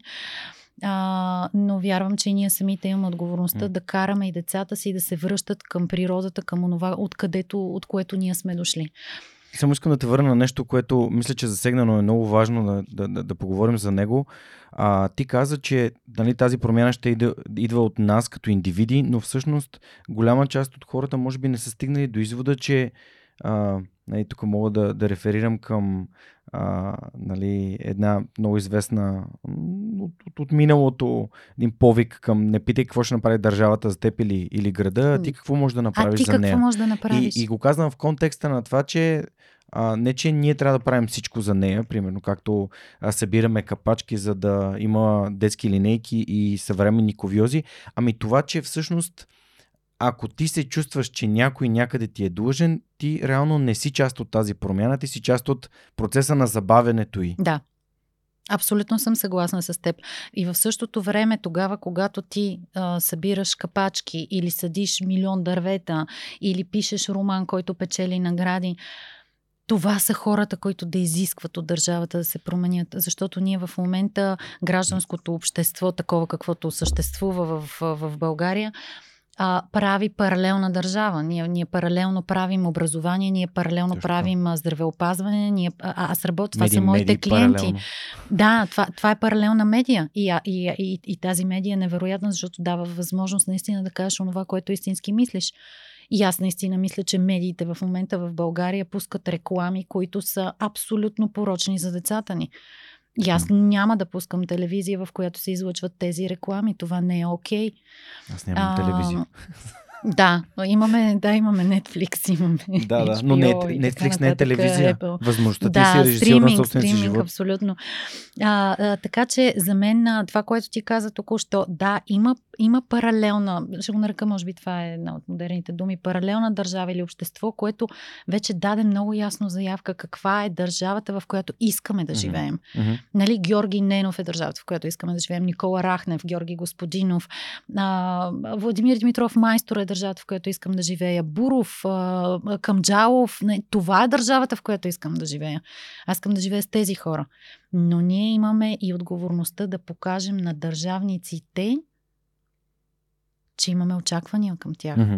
И не, това не са просто очаквания, това са изисквания, защото ние сме им делегирали отговорността и ангажимента да създадат за България нещо, което е смислено и устойчиво и е нашето бъдеще. Посредством гласуване и не гласуване. Защото а, има, имам един любим а, ур- урок от тези, може би, 7 години и то е, че всяко нещо, което правим, действие и бездействие, то има своята цена. И е, когато ние си даваме, без значение дали си даваме сметка за цената, ние трябва да я платим.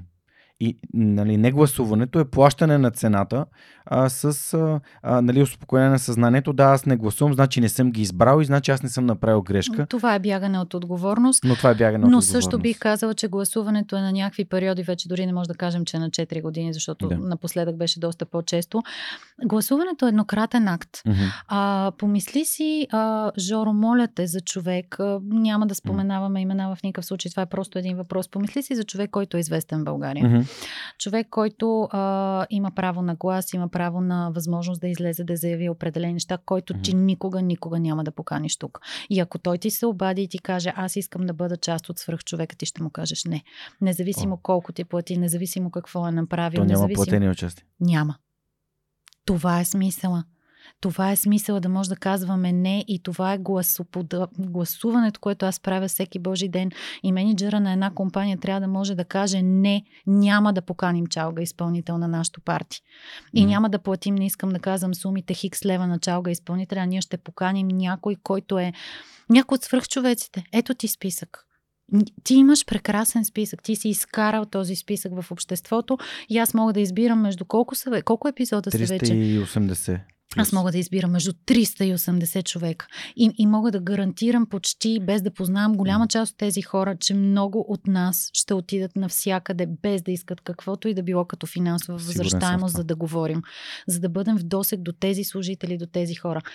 Казусите, които идват при мен са как да преодолеем разликата между поколението Z, Y, B, C, възрастните, младите.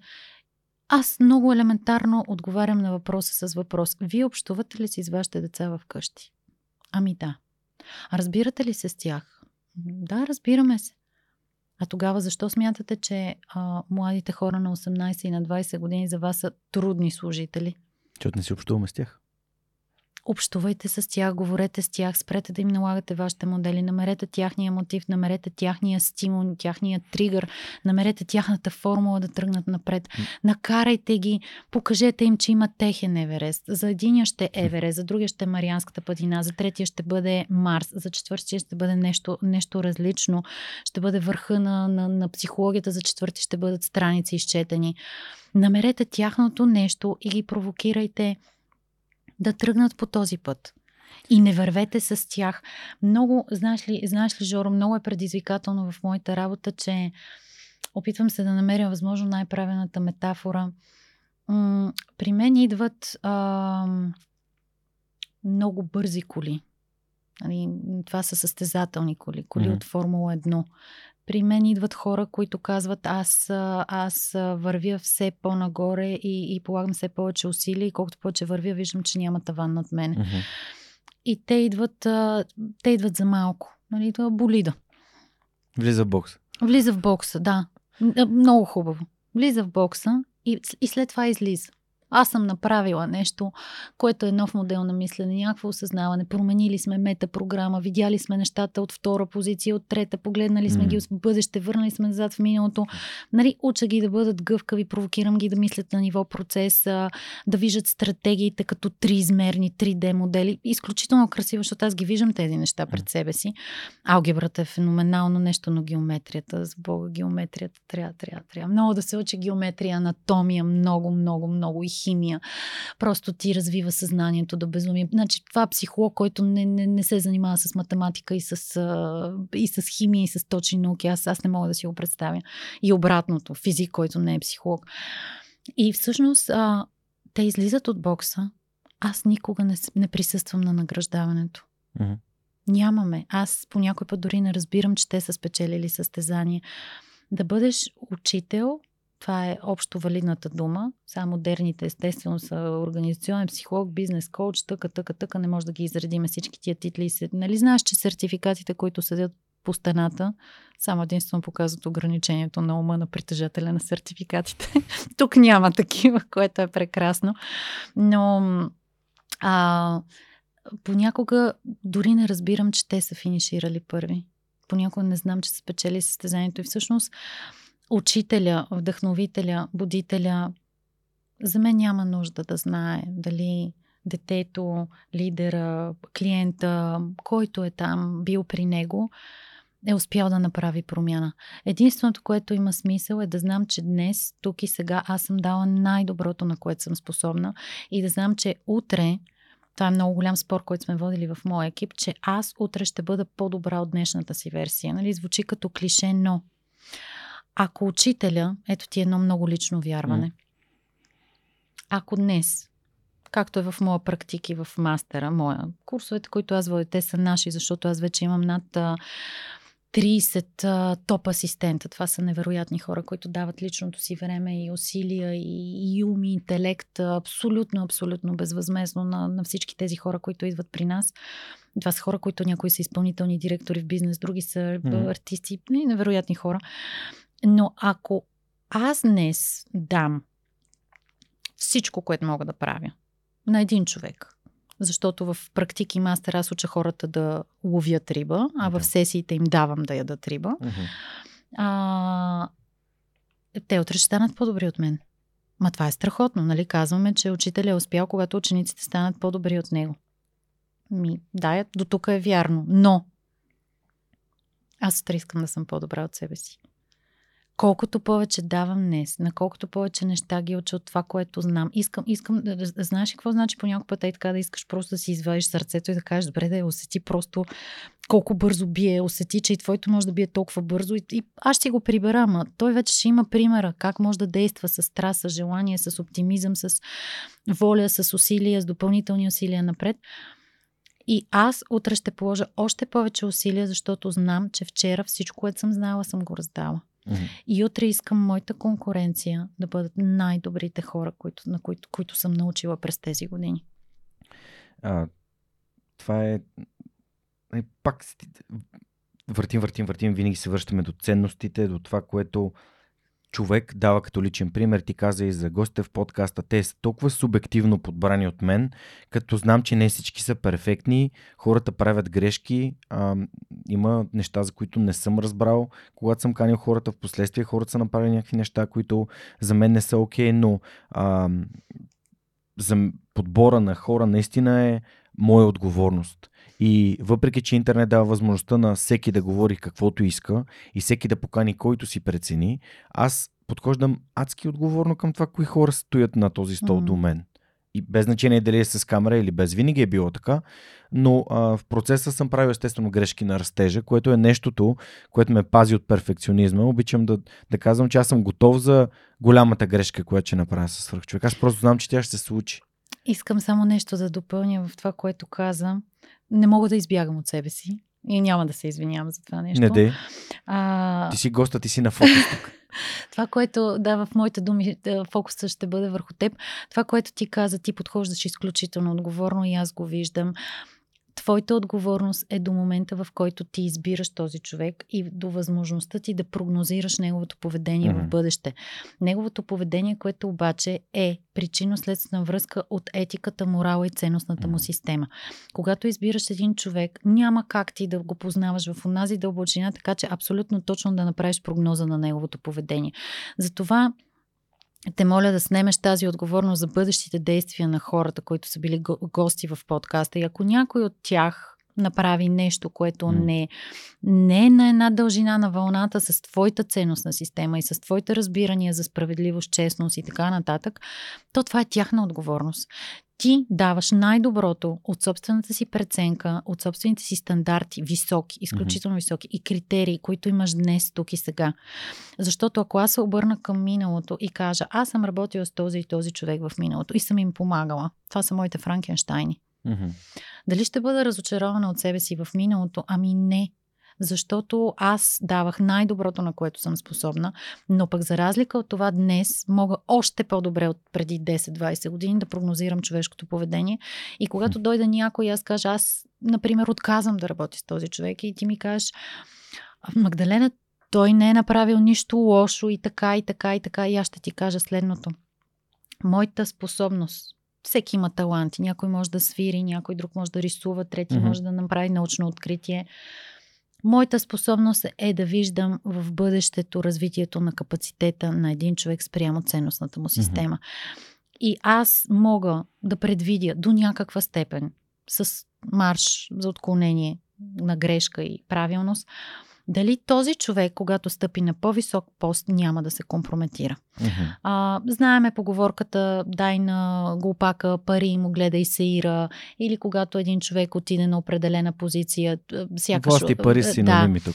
А, власт, пари и его вече не можеш да го познаеш. А тогава, когато говорим за промотиране на хора на по-високи позиции или за даване на възможност на един човек да има клас в обществото, което е един вид известност, и, и това е друг тип власт, не държавната, не законодателната, изпълнителната или съдебната, а е властта на общественото мнение ти трябва да можеш да прогнозираш този човек как ще се развива. Така че а, от себе си бих очаквал много повече в тази посока, но ти правиш нещо изключително различно, изключително ценно и в никакъв случай не бих трябвало да се спираме заради това или връщаме назад, че някой е направил нещо, което ние не сме очаквали от него. Защото тук идва една много голяма тема, а, в която ще вляза. Аз ще я кажа накратко и ти ще прецениш докъде, докъде ще влезем в нея. Това е темата за очакванията и разочарованията и темата за нашата роля в обществото на разрушители и на създатели mm-hmm. и на съграждащи. А, защото очакванията наистина за мен са най-големия бич, най-голямата трудност да се оттърсим от нашите очаквания и всъщност сложната система в психологията е, че ние ставаме зависими непрекъснато от нещо. Нали, най-красивите зависимости е, че ти и аз сме зависими от любовта на децата ни. Ти и аз сме зависими от любовта на хората, в които ние сме се влюбили. Ти и аз сме зависими от любовта на нашите родители или от дори а, признанието. Нали, аз, съм, аз съм много малко зависима от признанието на някой, mm-hmm. но има няколко човека в живота ми, чието признание за мен е безценно mm-hmm. и то не е нужно да е в думи. Аз го виждам и го живея всеки ден. А, но това са, ще ги нарека за мен, поне здравословните зависимости. После идват нездравословните, те са цигарите, алкохола, а, хазарта, опиятите, а, нали, дигиталната, да, и дигиталната среда, която днес създава огромна зависимост в, в децата. Зависимостта от авторитети, зависимостта от това да бъдеш виновен, зависимостта от срама ти, много тежка зависимост е зависимостта от лъжата. Ако ти излъжеш друг човек, това означава за мен, че ти ставаш зависим от реалността, в която той живее и се подчиняваш на неговите очаквания за теб. И ти ставаш зависим от лъжата ти, защото ти си длъжен от утре да живееш с тази лъжа и с един изкуствен образ. А разликата между реалния ми образ и изкуствения образ, не го слагам нито нагоре, нито надолу, не знам къде е, за мен е точно никъде, това харчи страшно много енергия. Затова говорим за автентично лидерство. Да бъда себе си означава аз да харча моите 100% енергия. Аз вярвам, че имам 175% енергия в себе си. да, да давам тази енергия, да я дарявам там, където тя ще конструира, ще създаде, ще съгради нещо в бъдеще, а не за някакви а, изкуствени, фалшиви образи, личности, защото някой ще ме харесва повече така. Докато се харесвам в огледалото сутрин и видя, че се виждам честна, справедлива, с високи стандарти, за мен нещата са окей. Okay. Много интересно, че го казваш това, защото тук в контекста на рекламите на хазарт и аз следя дискусиите, нали, моята позиция е ясна. В свърх човека не може да има реклама на хазарт, на цигари и на алкохол. Нали, това са три неща. Нали, наркотиците са ясни. Тук не е, не, не е Португалия, не е декриминализирано. Uh-huh. Тоест, нали, криминал, криминално е разпространението на, на наркотици и на всякакви такива опияти. А, но когато се чудих каква, даже вчера бях трябвало да пиша такъв пост, ама спрях просто, защото не дойде от сърцето и не знаех дали има, нали, напоследък си давам сметка, че е важно не да говоря винаги, когато искам, а винаги, когато имам нещо да кажа. И то, то идва от... А, то при мен някакси сено идва или слиза от някъде. И примера, който щях да дам и изобщо раз, раз, щях да разкажа историята за а, Питер Дръкър и неговия Managing Oneself, книгата, в която се разказва за а, The Mirror Test, теста на огледалото. Mm. А, и то това е реално тест на ценностите. Отказвам да видя сутрин в огледалото а, човек, който не искам да виждам и то до края mm. на живота си. Така когато взимам решения, за мен, може би от много ранна възраст ми се то урок е дошъл, че аз не искам да правя неща, с които ще се съжалявам или както аз си го казвах, като бях, може би, на, от 19 годишен насам живея с този принцип, т.е. половината си живот и то е аз искам да съм спокоен, всяка вечер да мога да заспивам yeah. с чиста съвест. Което значи да не съм направил нещо, да не съм излагал и измамил някого. Mm-hmm. А, та... И наранил, и накърнил. Понякога може да нараниш някого, но не, съ... не нарочно. Нали? Може да го нараниш. А, случвало ми се несъзнателно. А, и то, това е, то не те лишава от а, нали, това да, а, да, да се чувстваш виновен за, за ситуацията, но непровокираната болка нали, е нещо, което ти можеш да се научиш от нея. Всички правим тия грешки за жалост. А, аз, аз също съм ги допускал и смятам, че това ме прави нали, да мога да кажа, че съм правил грешки. Е най-нормалното нещо на всички сме ги правили. Много кратко вмятане. За мен е много порочно, че има един ден за прошка в годината. Всеки ден е ден за прошка. Както всеки ден да кажеш, че някой, че го обичаш. Не е нужда да чакаш рождения ден. А, да, и а, когато се иска прошка на прошка, а, за мен това е много странно. Правя го от уважение към хората, които са близки и са мое семейство, които ценят този ден. За мен прошка се иска в момента на осъзнаването, че ти си наранил и накърнил съзнателно или несъзнателно mm. някого. А ако си го накърнил съзнателно, това вече с хич не е окей. Okay. Тоест, прошка когато си накърнил някого несъзнателно. И от другата страна вече е способността на човека да ти прости и да не живее в а, обидата и огорчението. Има много обидени хора. В България има бащи, синове, дъщери, майки, които не си говорят години наред. Има братя и сестри, които не се виждат и не си говорят а, много бързо сядаме на маса, за съжаление много бързо рушим семейни отношения. И всъщност аз отворих темата за разрушителите и създателите, създателите. Ти тръгна да говориш за прошката, те са, те са толкова симбиотично свързани като, като теми. А, ако ние всеки ден успяваме да си зададем на края на деня въпроса това, което съм направил, не дали е било добро или лошо. Mm-hmm. И аз наистина се старая всяко едно нещо, което тръгвам да правя. Това, това е огромен умствен капацитет. Изисква да си задаваш въпрос това, което ще направя. Аз как го оценявам според моята ценностна система, според моите стандарти, според резултата, до който ще доведе. В НЛП го наричаме екологична проверка. Mm-hmm.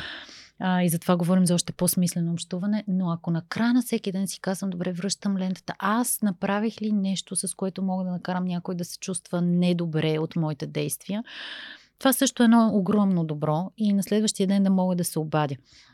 Естествено, има и другата страна на тази монета и тя е, че а, обиденият човек е невероятен манипулатор. Обиденият човек те кара да се чувстваш виновен и имам огромен призив. Ако няколко вас са обидени и огорчен, второто го казах с интелектуална ирония, поговорете с него и ако той направи съзнателен избор да продължи да бъде обиден, тръгнете си без вина. Излезе ми напомняне от а, разговора ми с Ангел Лазаров и един цитат, който бях публикувал днес, го препубликувах и то беше, че най-лесният начин да, да, не, да не манипулираш някой е да му вменяваш вина. Така че това допълва това, което ти казваш. Вмеряването на вина а, и, и нали, след НЛП, но и срещайки с толкова много хора, общувайки с толкова много психолози, а ти не си първият психолог, който гостува тук, нали, и, и Вели Гетова, и различни хора са ми гостували, толкова, толкова истински дълбоки разговори сме правили. И, а, когато някой започна да манипулира от типа на Здравей, Георги, тук ти изпращам една книга, тя е нали, написана под нали, някаква тежка семейна история. А, и нали, изпращам ти да я погледнеш, ако решиш, че нали, да ме поканеш. аз добре, като имам възможност, mm. ще я прочита. Което не казвам кога. И, и, и следващия, следващото съобщение. Аз разбирам как влияе на тези книги, нали, след примерно седмица, разбирам как влияе на хора тази книга, така че не е нужда да ме каниш. Аз съм такъв. А, и веднага, понеже аз триъгълник на Карпман ми е любимо нещо и веднага казвам, виж, а, нали, имам достатъчно опит, за да не, не ми влияят манипулативни практики, mm-hmm. така че те моля да не го правиш, за да не разваляме отношенията преди да сме ги създали. Защото е трудно да направиш първо впечатление за втори път. Yeah. И когато някой се опита да ми манипулира, то, то при мен толкова вече е очевидно. Дори на срещите с хора, които правя преди ги поканя, съм той човек защо го казва това? Нали, то, мой, мой мозък така вече работи. Mm. Той почва да дига фоква. Защо говори неща, които си мисли, че аз искам да кажа? И то нали, трудно е да допусна а, Дарт Вейдер пак. Нали.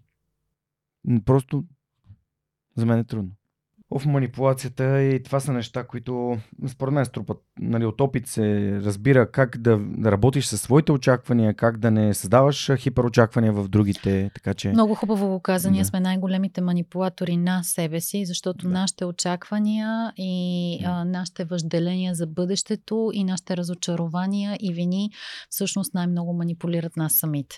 Така че ако, ако някой ден направя курс как да спра да бъда най-лошия манипулатор на себе си, мисля, че една добра идея. А, започвам с въпросите на, на нашите партньори, хората и компаниите, организациите, които подкрепят свръх човека с Георгиен вече е толкова надълго. А, на първо място ще започна с Йотпо. А, ти работиш ли с хора в IT сектора, Маги? Да. Има ли хора, които са част такива големи, наистина много а, с, а, постигащи в глобален план неща и кои са според теб някои от знанията, които е хубаво да имат, когато потърсят работа с коуч като теб или NLP практик с коучинг умения, инструментите и възможностите. Работи от години с хора от IT сектора и всъщност а, има даже една доста така забавна ситуация. Още на първия практик 2009 година Тъмън започваме, аз съм много развълнувана, това е първия ми курс, вратата се отваря, влиза един човек, който очевидно аз не познавам и не е в списъка на участниците. И казва, тук ли е курса за програмиране? И аз в този момент много, много бързо се усетих, че всъщност той не търси нашето невролингвистично програмиране, а търси IT програмиране. А, за мен а, истината е, че хората, които се а, занимават с програмиране, много бързо навлизат в NLP подхода, защото те имат изградено процесно мислене, те имат структура на мислене, те имат мрежови връзки те имат много ясно разбиране за разлика между хардуер и софтуер.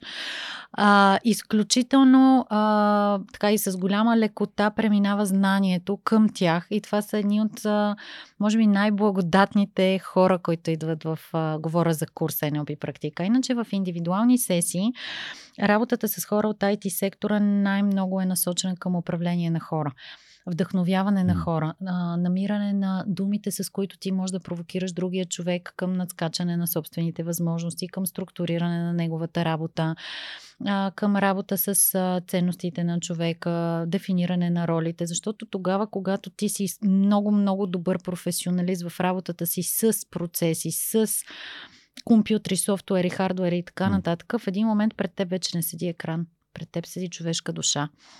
И когато ти искаш да управляваш IT компания, ти управляваш вече хора, а всъщност там се изискват едни допълнителни умения.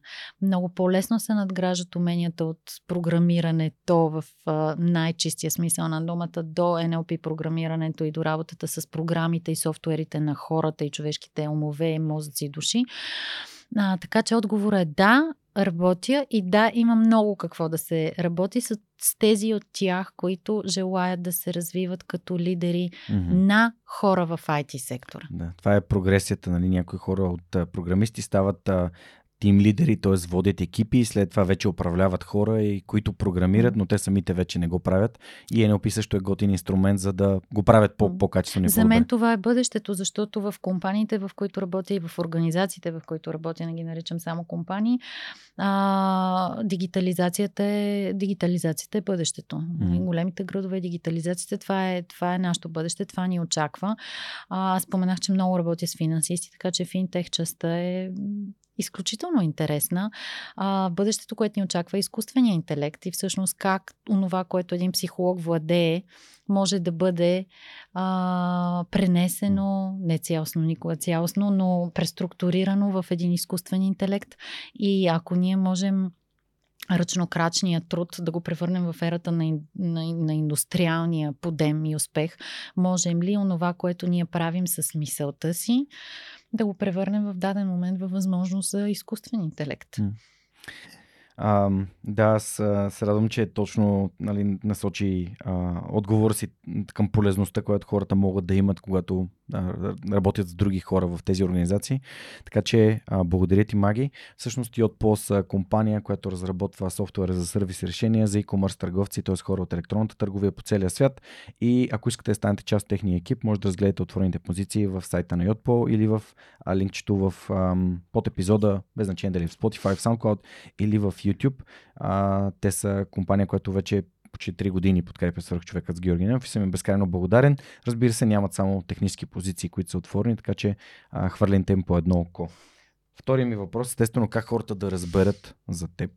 Подозирам, ще кажеш сега за сайта, но каква е, какъв е сайта и каква е ролята на него в а, а, целият процес, как хората намират и откриват Маги Николова и а, практик с коучинг умения или другите инструменти, които ти предоставяш?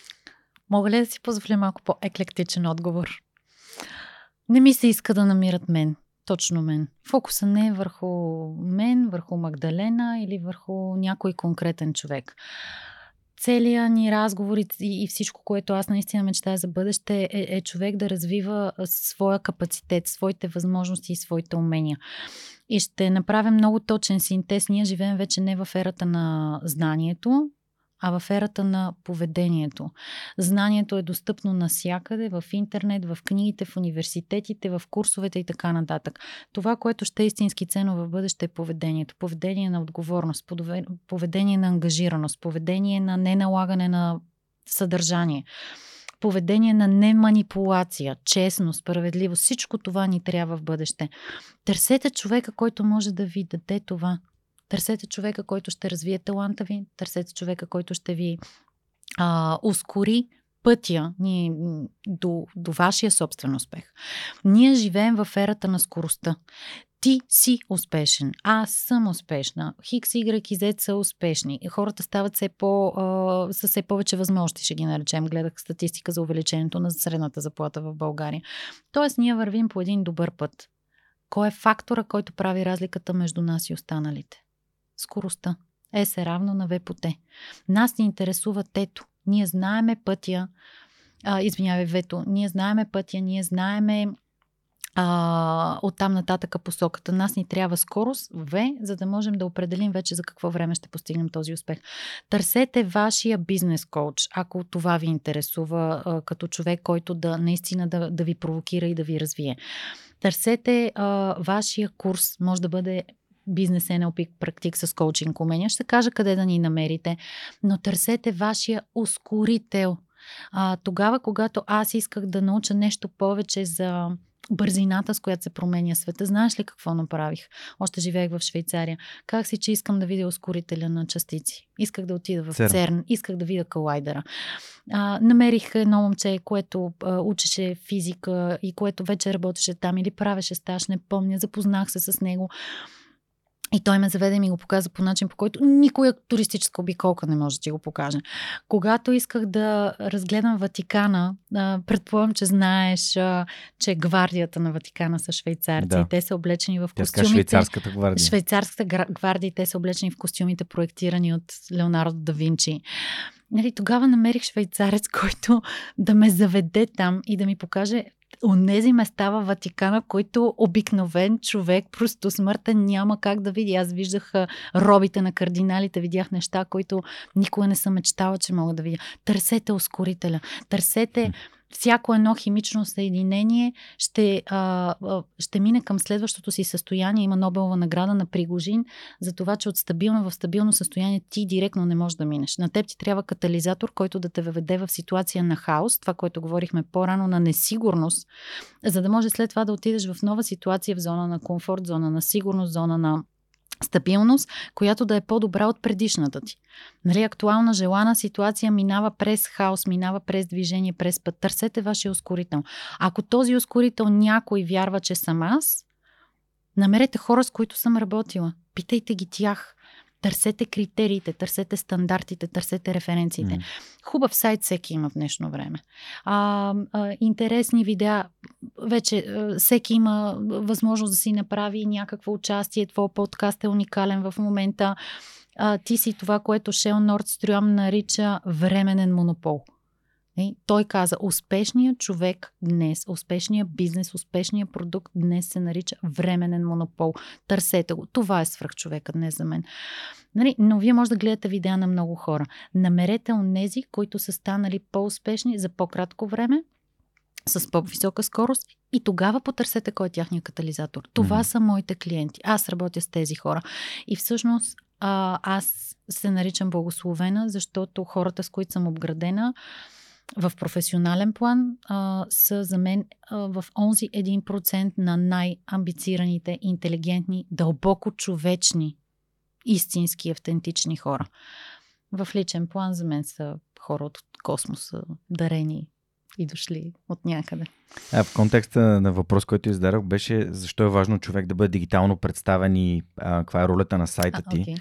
Защото Суперхостинг ни подкрепят. А, те са всъщност място и партньорите, благодарение на които вече на 6 години има и сайт на свръхчовека, да. така че... И аз благодаря на Суперхостинг ами, за това, че нас, впечатления с тях нас вече ни подкрепят толкова много години. Мисля, че станаха 17 или 18 в България. Имаме два сайта.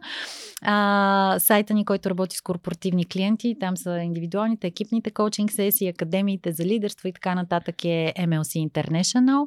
Аз никъде не промотирам компанията с името напред. Www.mlc-consult.com а пък NLP курсовете, според мен е достатъчно да напишеш в Google NLP Магдалена и то ще излезе веднага или само NLP ще излезе Магдалена. А, като всъщност сайта е nlpcenter.org и реално компанията се казва NLP Training Center.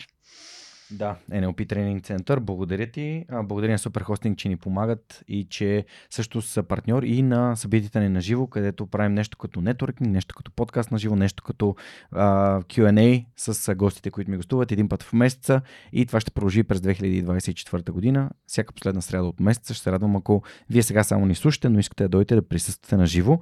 И в този ред на мисли, тук ще извадя една книга, коучинг с NLP, която ти ми подари да. а, на предишната ни среща, а, която е преведена от теб за а, нуждите на NLP а, тренинг центъра. Uh-huh. А, и минавайки към книгите, които би искала да препоръчаш и за теб са живото променящи, знаеш, че това е а, рубрика, която винаги питам тези хора, а, ти ги описа като нали, а, свърху, тези свърхуспешни хора, които идват тук аз ги питам, може би някои от книгите са катализатори на техен успех, uh-huh. затова, затова ги, това е въпрос, който задавам винаги.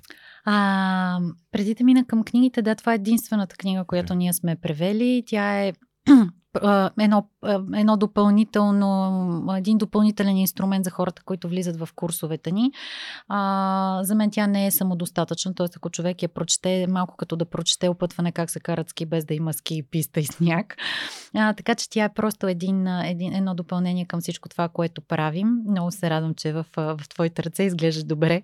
А, по отношение на книгите, аз, аз споменах а, а, на няколко пъти. А, наистина няма връзка с а, логото, което си избрал за свръхчовек. Айн Ранд е наистина мой автор. А, изворът и Атлас изправи рамене, добродетелта на егоизма, а, включително моите готини с Айн Ранд на Натаниел Брандън, а, който всъщност е психолога в живота на, на Айн Ранд. Цялата история на Алиса Розенбаум, на еврейката от руски происход, отишла в Штатите, всички неща, които са случили в живота и а, много по-скоро бих препоръчала, нали, тук са няколко книги нейни, но бих препоръчала, когато човек чете една книга, след това да намери биографията на автора на книгата, която му е харесала и да може да изрови в дълбините всичко, което се е случил в живота на този човек, за да може той да го доведе до тези размисли. Та всъщност Айн Ранд всичките й книги. Защо? Защото тя създава философия. И това е философията на обективизма. Ние живеем в свят на иллюзии, в свят на манипулации, в свят на а, а, фалшиви новини, в свят, в който включително медиите не си проверяват цялата необходима информация, но аз съм много щастлива, че в нашите NLP курсове има журналисти а, и то от национални медии. А, и съответно те търсят още по-добро и още по-добро а, ниво за себе си. А, така че всъщност цялата философия на обективизма на Айран за мен е изключително така, а, изключително силна. Връщане към, а, как се казва, към базата, към онези автори, които разглеждат дълб, в дълбочина човешките образи. А, и Достоевски, а, споменах за Стайнбек, а, а, Селинджер. Аз, аз съм израснала с всичко това. Много, а, мога да кажа книга, която ми предстои. Вако Штолев. Това е нещо, което ми седи сега за коледа. Искам да, да, искам да прочета, искам да гледам филма на Ники Василев. А, това, това е моето коледно, коледно обещание. Айде да отворим леко пардето и да кажем, че може би ще има нещо свързано с книгата и с Ники Василев в подкаст. Много, много ще се радвам. Ники е изключителен човек. И а, между другото, ти отвори тази тема. А, компаниите, с които аз работя, а, искам а, така да, да, да си позволя да използвам твоя подкаст като платформа вместо да каните а, хора а, за певци, за певици, за Нали, то е хубаво да има партии, купони и така нататък. Ами Ники Василев прави много стойностни филми. Намерете начин да го подкрепите. Идете вие да го търсите. Идете вие да, да, да кажете искаме ние да бъдем създатели на следващия ти филм. А, а, идете а, и а, намерете към Джалов и, и кажете, ние искаме да сме хората, които да подкрепиме Академия за човека. Идете и намерете Теодоси, а, Теодосиев, а, учителя от Казанлък. Кажете, ние искаме да подкрепим не теб, искаме да подкрепим децата, които отиват и печелят олимпиадите по физика. Намерете тези хора. Нали, има толкова невероятни каузи, толкова невероятни хора. Идете, подкрепете спорт спортистите и това са Владо Николов и Данчо Йовчев и хора, които, са, които ще създават олимпийските надежди пред нас. Затова работя, това искам за бъдещето. Нося ти книга. О! А, Всъщност, а, не знам как ще обявиш, но коледа е след няколко дни. Ние правим запис. Мога ли да кажа, Може, че правим записа сега, точно по коледа? Обичам книги. А, а, това са принципите на Рей Далио. Wow. Надявам се да не си я чел. Ами, всъщност, напротив, аз съм я чел, обаче страху... всъщност... Още по-хубаво. Всъщност. Много по-хубаво, защото... Ам, ще, ще ти разкажа за една идея, която ми дойде в главата, но ти разкажи защо носиш тази книга. Благодаря ти от сърце. Много... Ето много точно и кратко събрани а, принципи, в които толкова NLP откривам, че ако мога да кажа на някой, който не иска да кара курсове и който не иска да чете много книги за NLP, Вземете си и си прочетете Рей Далио и ще бъда много, много откровена. Тук аз не съм, започнала съм тази книга, не съм я дочела. Водиш ме напред с, с принципите, но хора, които са изкарали курса и на които имам безкрайно доверие, един, един конкретен човек, на който имам най-безкрайното доверие на света, ми казва, Маги, ти трябва да прочетеш Рей Далио, ти трябва да прочетеш принципите. Вътре има толкова НЛП. А той никъде не казва, че е НЛП. Mm-hmm. Та всъщност а, това е причината да, да избера точно тази книга, защото я чета в момента и защото ние имаме нужда да живеем в общество с принципи, а за да се случи това имаме нужда от хора, които познават, осъзнават своите принципи, отстояват ги и вървят а, по пътя, който е обграден с предупредителните знаци на тяхните принципи. Защото аз мога да имам и най-бързата кола, но ако моят принцип е да не карам над 140 км на магистрала, аз няма да карам с над 140 км. И второто нещо е един чай О, за коледа. А, защото колкото и да четем, а, колкото и знания да имаме. Светът на Мария, а, за подкрепа на фундация Светът на Мария, виждам да, на етикет. Да, гледам винаги да с, с, с, с нещо хубаво и с кауза. А, имаме нужда от един чай в много хубава компания, от много, много споделеност и от неща, които да отпускат и да умекотяват и да правят душите ни по, по-нежни и по-човечни. Прекрасни подаръци, благодаря ти от сърце. А, аз тук искам да благодаря на по Сторич, които са си усиновили, така да се каже, рубриката с препоръчените книги и регистъра, където може да намерите абсолютно всички препоръчени заглавия, които до този момент са били споменати в Свърхчовекът с Георги Ненов. А, да superhumanpodcast.net, наклона черта регистър за всички тези, които питате и не сте отишли на сайта, за да видите, че там също има линкче. А пък ако се абонирате за бюлетина ни, там също има линк към регистъра. А, благодаря на Storpo. Това е една българска софтуерна компания, която прави софтуер за дистрибутирано съдържание на а, съхранение на данни в облачна среда. Благодарим за това, че подкрепят това, което правим. И да те питам, каза, че слушаш свръх човека. Има ли други подкасти, които слушаш? И би ли ги препоръчал? Mm, не, така, директно да препоръчам Само нещо. Само свръх човекът. Uh, ще отговоря малко по моя си начин. А, аз а, започнах с това, че съм алергична към стереотипи. Mm-hmm. Най-лесният начин да стереотипизираш е да направиш обобщение и генерализация. Когато препоръчаш един подкаст с всичките му епизоди, yeah. това е една масова генерализация. Mm-hmm.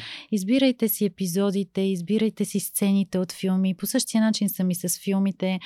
А, скоро гледах един филм, който много е един мини, мини сериал, който много ме впечатли и, и вчера имах този разговор с много интелигентна моя приятелка, който каза, ма на мен този сериал не ми хареса. И аз казах, ама там има във втора серия една определена сцена, която е зашеметяваща.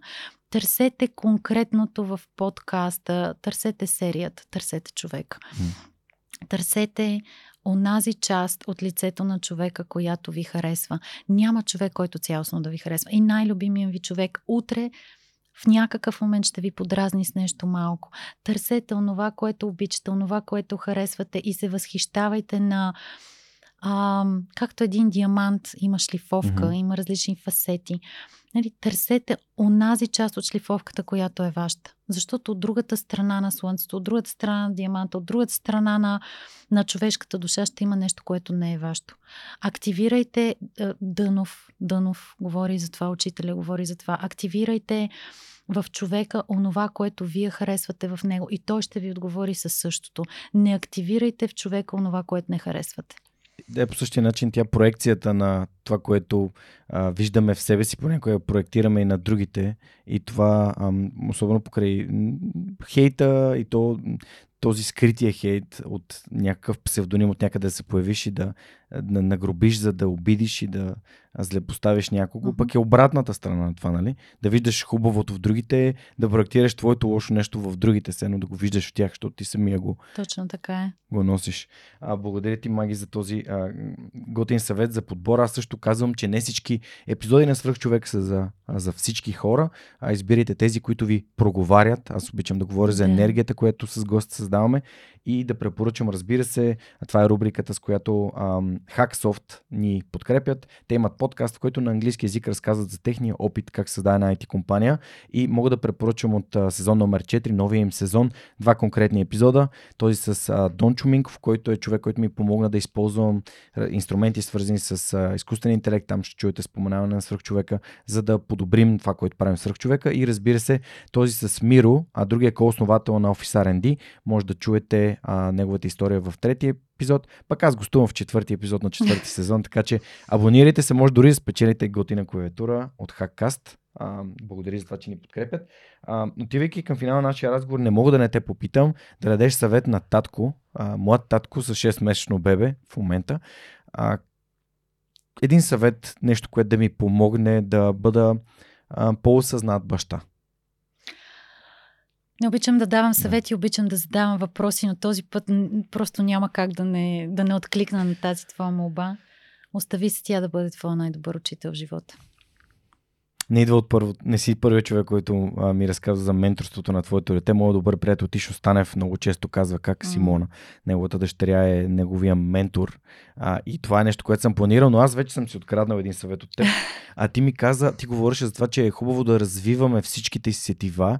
И си казахме, тя в момента Катерина е точно в този Да. етап, в който а, аз дори съм си мислил, кои са нещата, които бих искал да, да я науча да може да прави това може би ще отиде най-високо.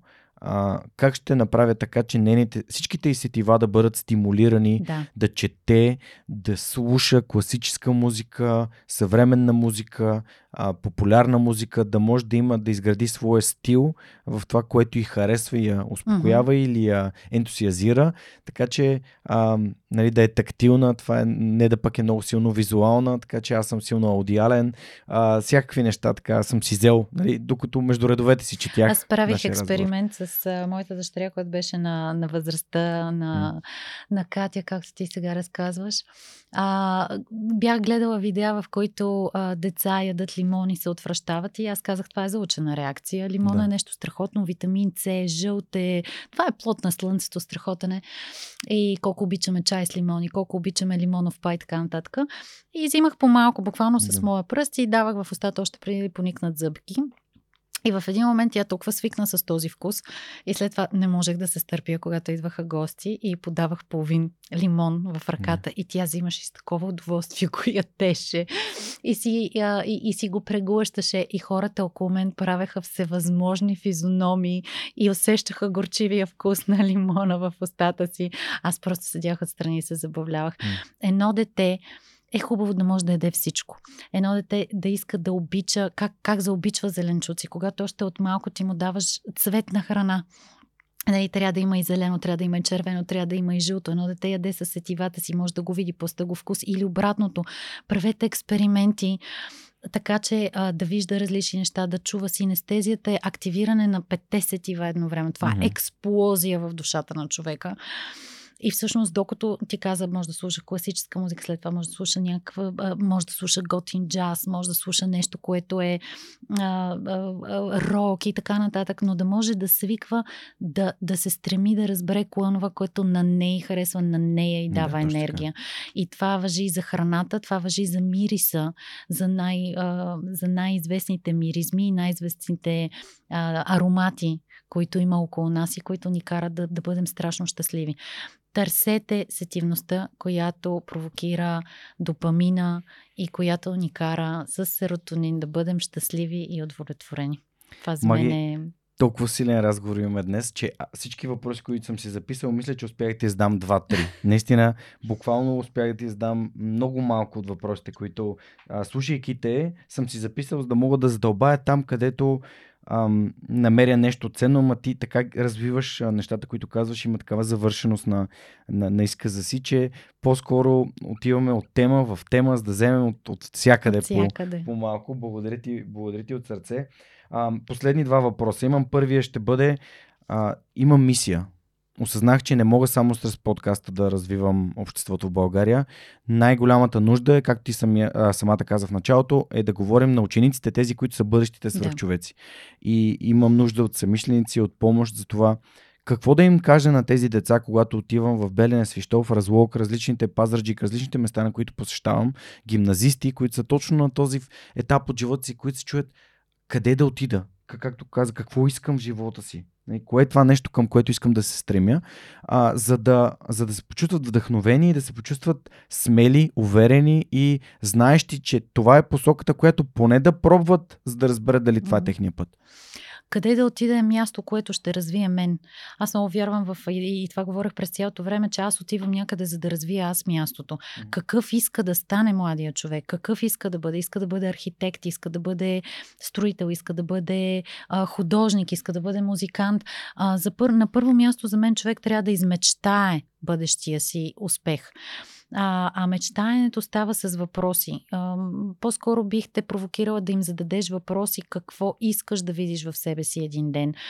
А, какво искаш да усетиш в душата си, какво искаш да можеш да правиш с ръцете, с ума, с гласа си.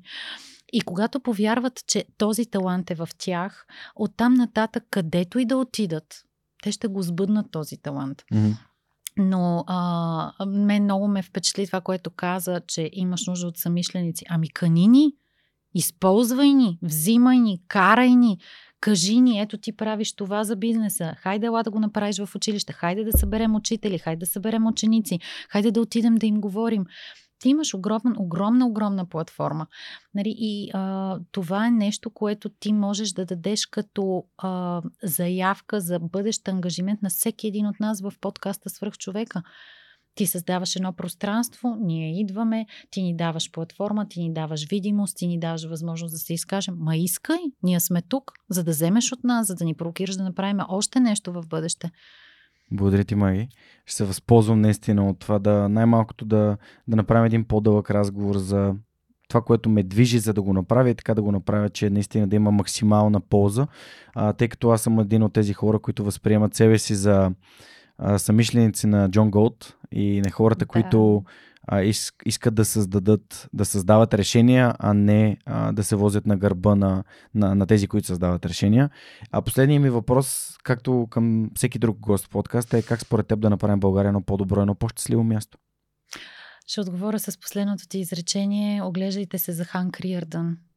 Джон Голд се справи и сам. Помагайте на Хан Криърдън, защото той е производителя, той е тежката промишленост, а, той е човека, който е окован в стереотипите на обществото.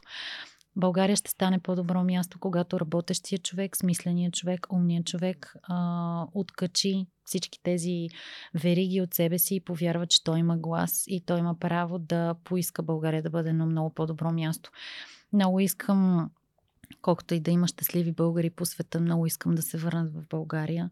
Много искам да станем повече. Много, много ми се иска да видя семейства с по, повече от 3, 4, 5 деца. Раждайте, раждайте много, колкото можете повече. А, и тези деца ги оставайте а, да, да избират между хилядите избори пред себе си. Не им казвайте какво е добро и какво е лошо. Защото всичко, което е добро за мен, а, надали за моите родители е било добро. А тези деца ще идват след 30, 40, 50 години по-късно след нас, следващо поколе- поколение. Не, жените могат да раждат и на 50, не с мъжете могат да създават деца и на 75 или на 80, не знам на колко. А, така че всъщност България е невероятно място. Имаме природата, имаме възможността да се ражда много хубава храна. Искайте а, стандарти, търсете качество и бъдете да бъдем много непримирими към нещата, които не са окей. Okay. Към замитането под килима, към замазването на очите, към казването на полуистината, към изричането на полудумите и към отношенията с полухората. Ще затворим с любимия ми цитат на Маги от днешния ни епизод. А, и то е промяната е причинно-следствена връзка от осъзнаването. Маги, благодаря ти много, че бяхме заедно в тези много, Жоро. а, три часа. Просто минаха като миг, а, макар и с някои предизвикателства по трасето. А, беше наистина, наистина а, привилегия да, да те слушам на живо и да, да си говоря с теб, да ти задавам въпроси. Уважаеми приятели, това беше поредният епизод на Свърх човекът с Георги Ненов, който и през 2024 година ще продължава а, да ви разказва истории, които вдъхновяват. На гости им беше Магдалена Николова, която е а, предприемач, психолог, а, обучител, коуч, толкова много неща. Надявам се, че този епизод ви е харесал и ще го чуете поне още веднъж. Ако искате да ни подкрепите и слушате епизода наново, споделете го с приятели, през социалните мрежи, пишете ми. Аз ще се радвам да ви, а, да ви помогна да отговоря на вашите въпроси. Коментирайте, разбира се, под видеото в YouTube, така ще ни помогнете да достигнем до повече хора. Ако искате да подкрепите подкаста на сайта ни, има едно бутонче, което гласи подкрепи ни с малко месечно дарение или еднократно дарение от сърце може да направите а, себе си част от общността на подкаста, а и това съдържание и екипа, който го прави, все по-качествен и все по-добър. Благодаря ви всичко. Ще се видим в следващия вторник в любимата ви платформа за слушане на подкасти или в YouTube с още истории, които вдъхновяват. Чао, чао!